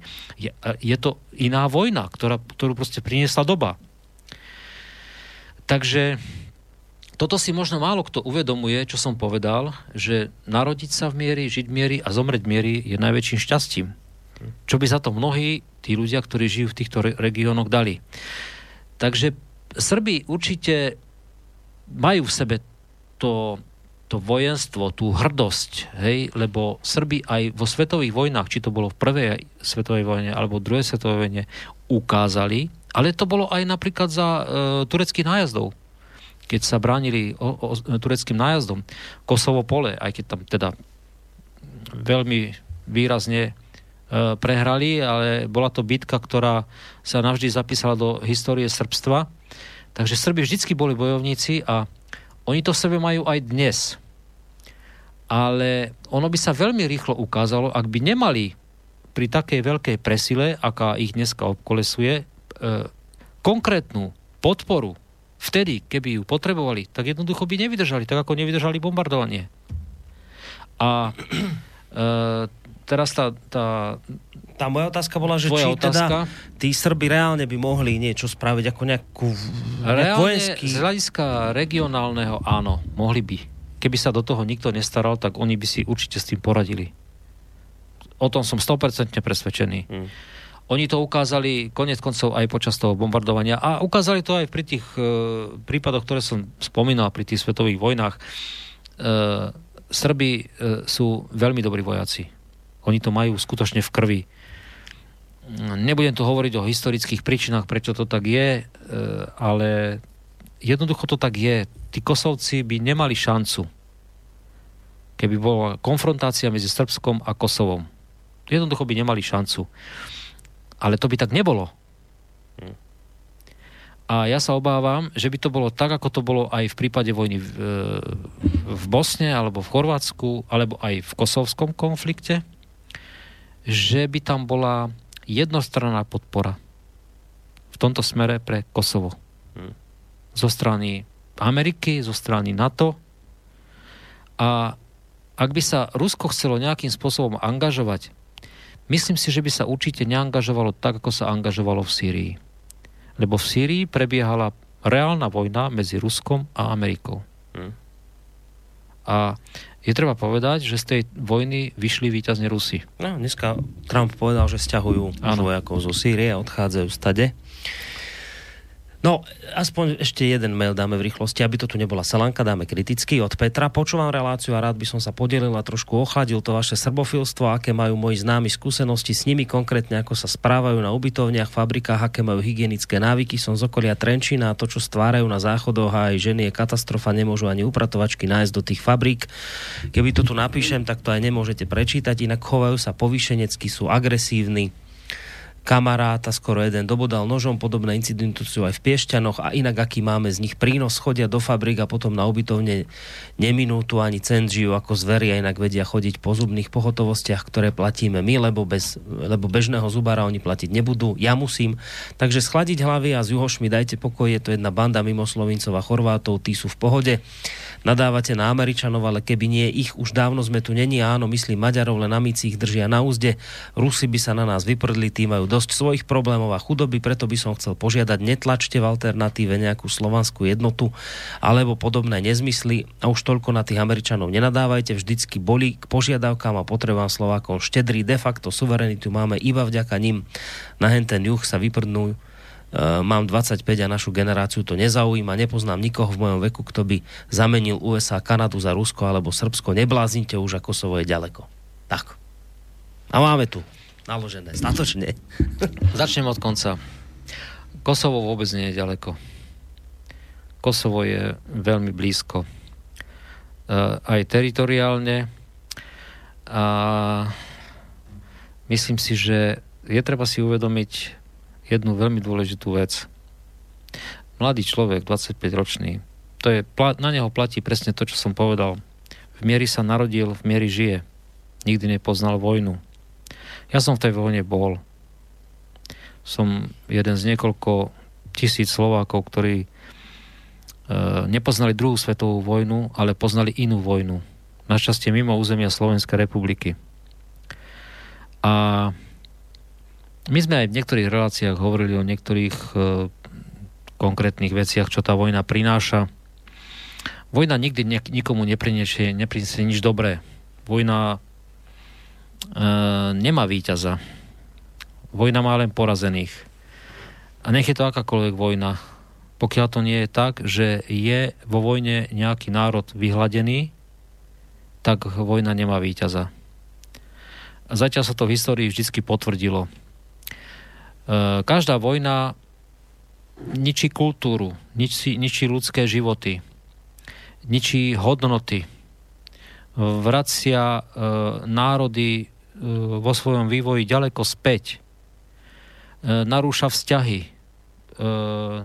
Narúša to, čo mnohé generácie predtým budovali.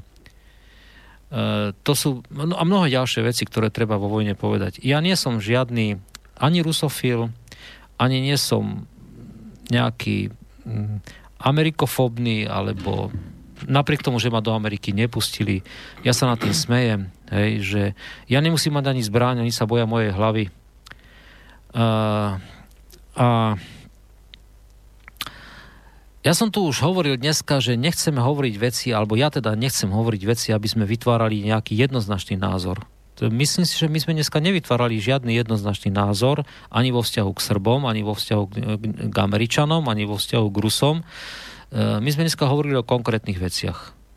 A ak niekto bude schopný tieto konkrétne veci, o ktorých sme tu my dneska hovorili, čo kto urobil, lebo čo je pravda? No pravda je to, čo sa stalo. To, čo sa stalo, je pravda. To nikto nemôže spochybniť. A ak som bol niektorých vecí svedkom, tak pre mňa je to pravda nevyvrátiteľná.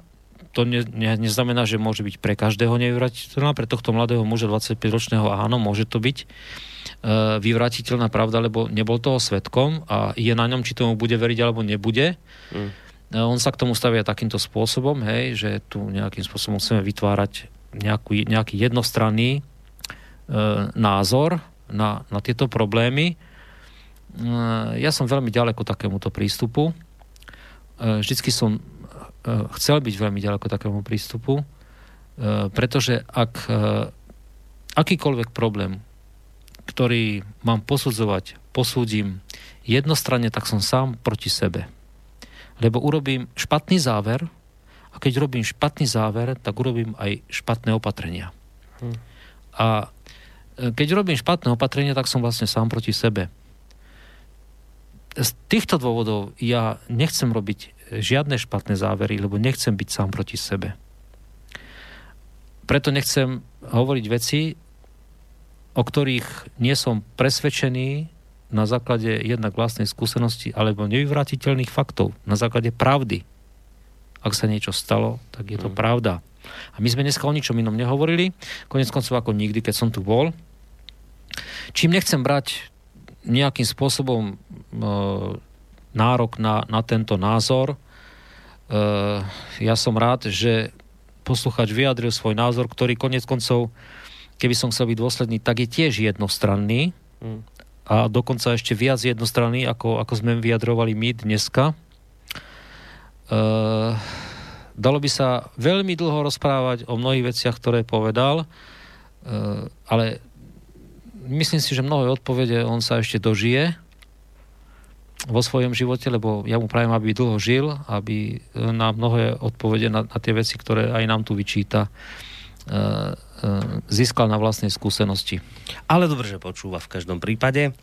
Ja to ukončil, už sme v závere relácie, nie svojimi myšlienkami a názorom, ale inak Chmelárovým, ktorého som tu často citoval a vo vzťahu k tomu, čo hovoril poslucháč, alebo písal, že nie, že by sme si tých Srbov neidealizovali, lebo že sú špinaví, akí sú a žijú, ako žijú.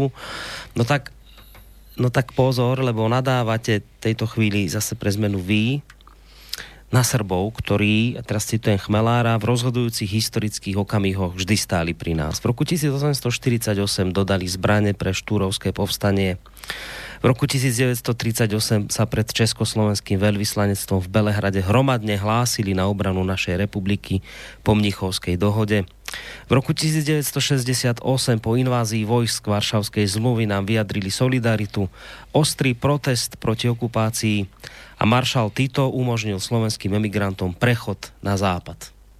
Tak aj vy, keď nás posudzujete, že teda sme tu jednostranné, tak nedopúšťajte sa tej jednostrannosti ani vy. A nehovorte o Srboch takto, ako ste oni hovorili, lebo faktom je aj to, čo som vám teraz povedal z minulosti.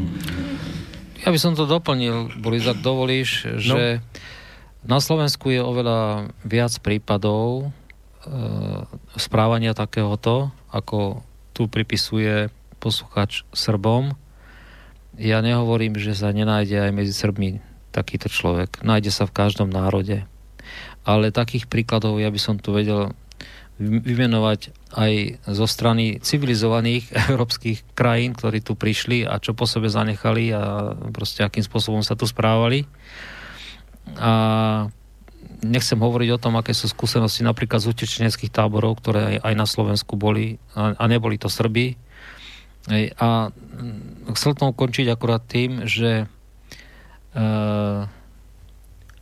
v Srbsku ešte dneska vo Vojvodine žije dneska už menej, ale bolo ich 75,000 Slovákov, ktorým tam Srbi vytvorili také podmienky, aké na Slovensku im ich vlastný domovský štát nebol schopný vytvoriť, na to aby mohli žiť.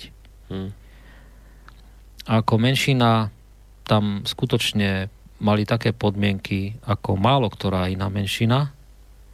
Nehovorím o tom, že málo ktorá z tých ďalších menšín mala právo vzdelávať svoje deti vo vlastnom materinskom jazyku.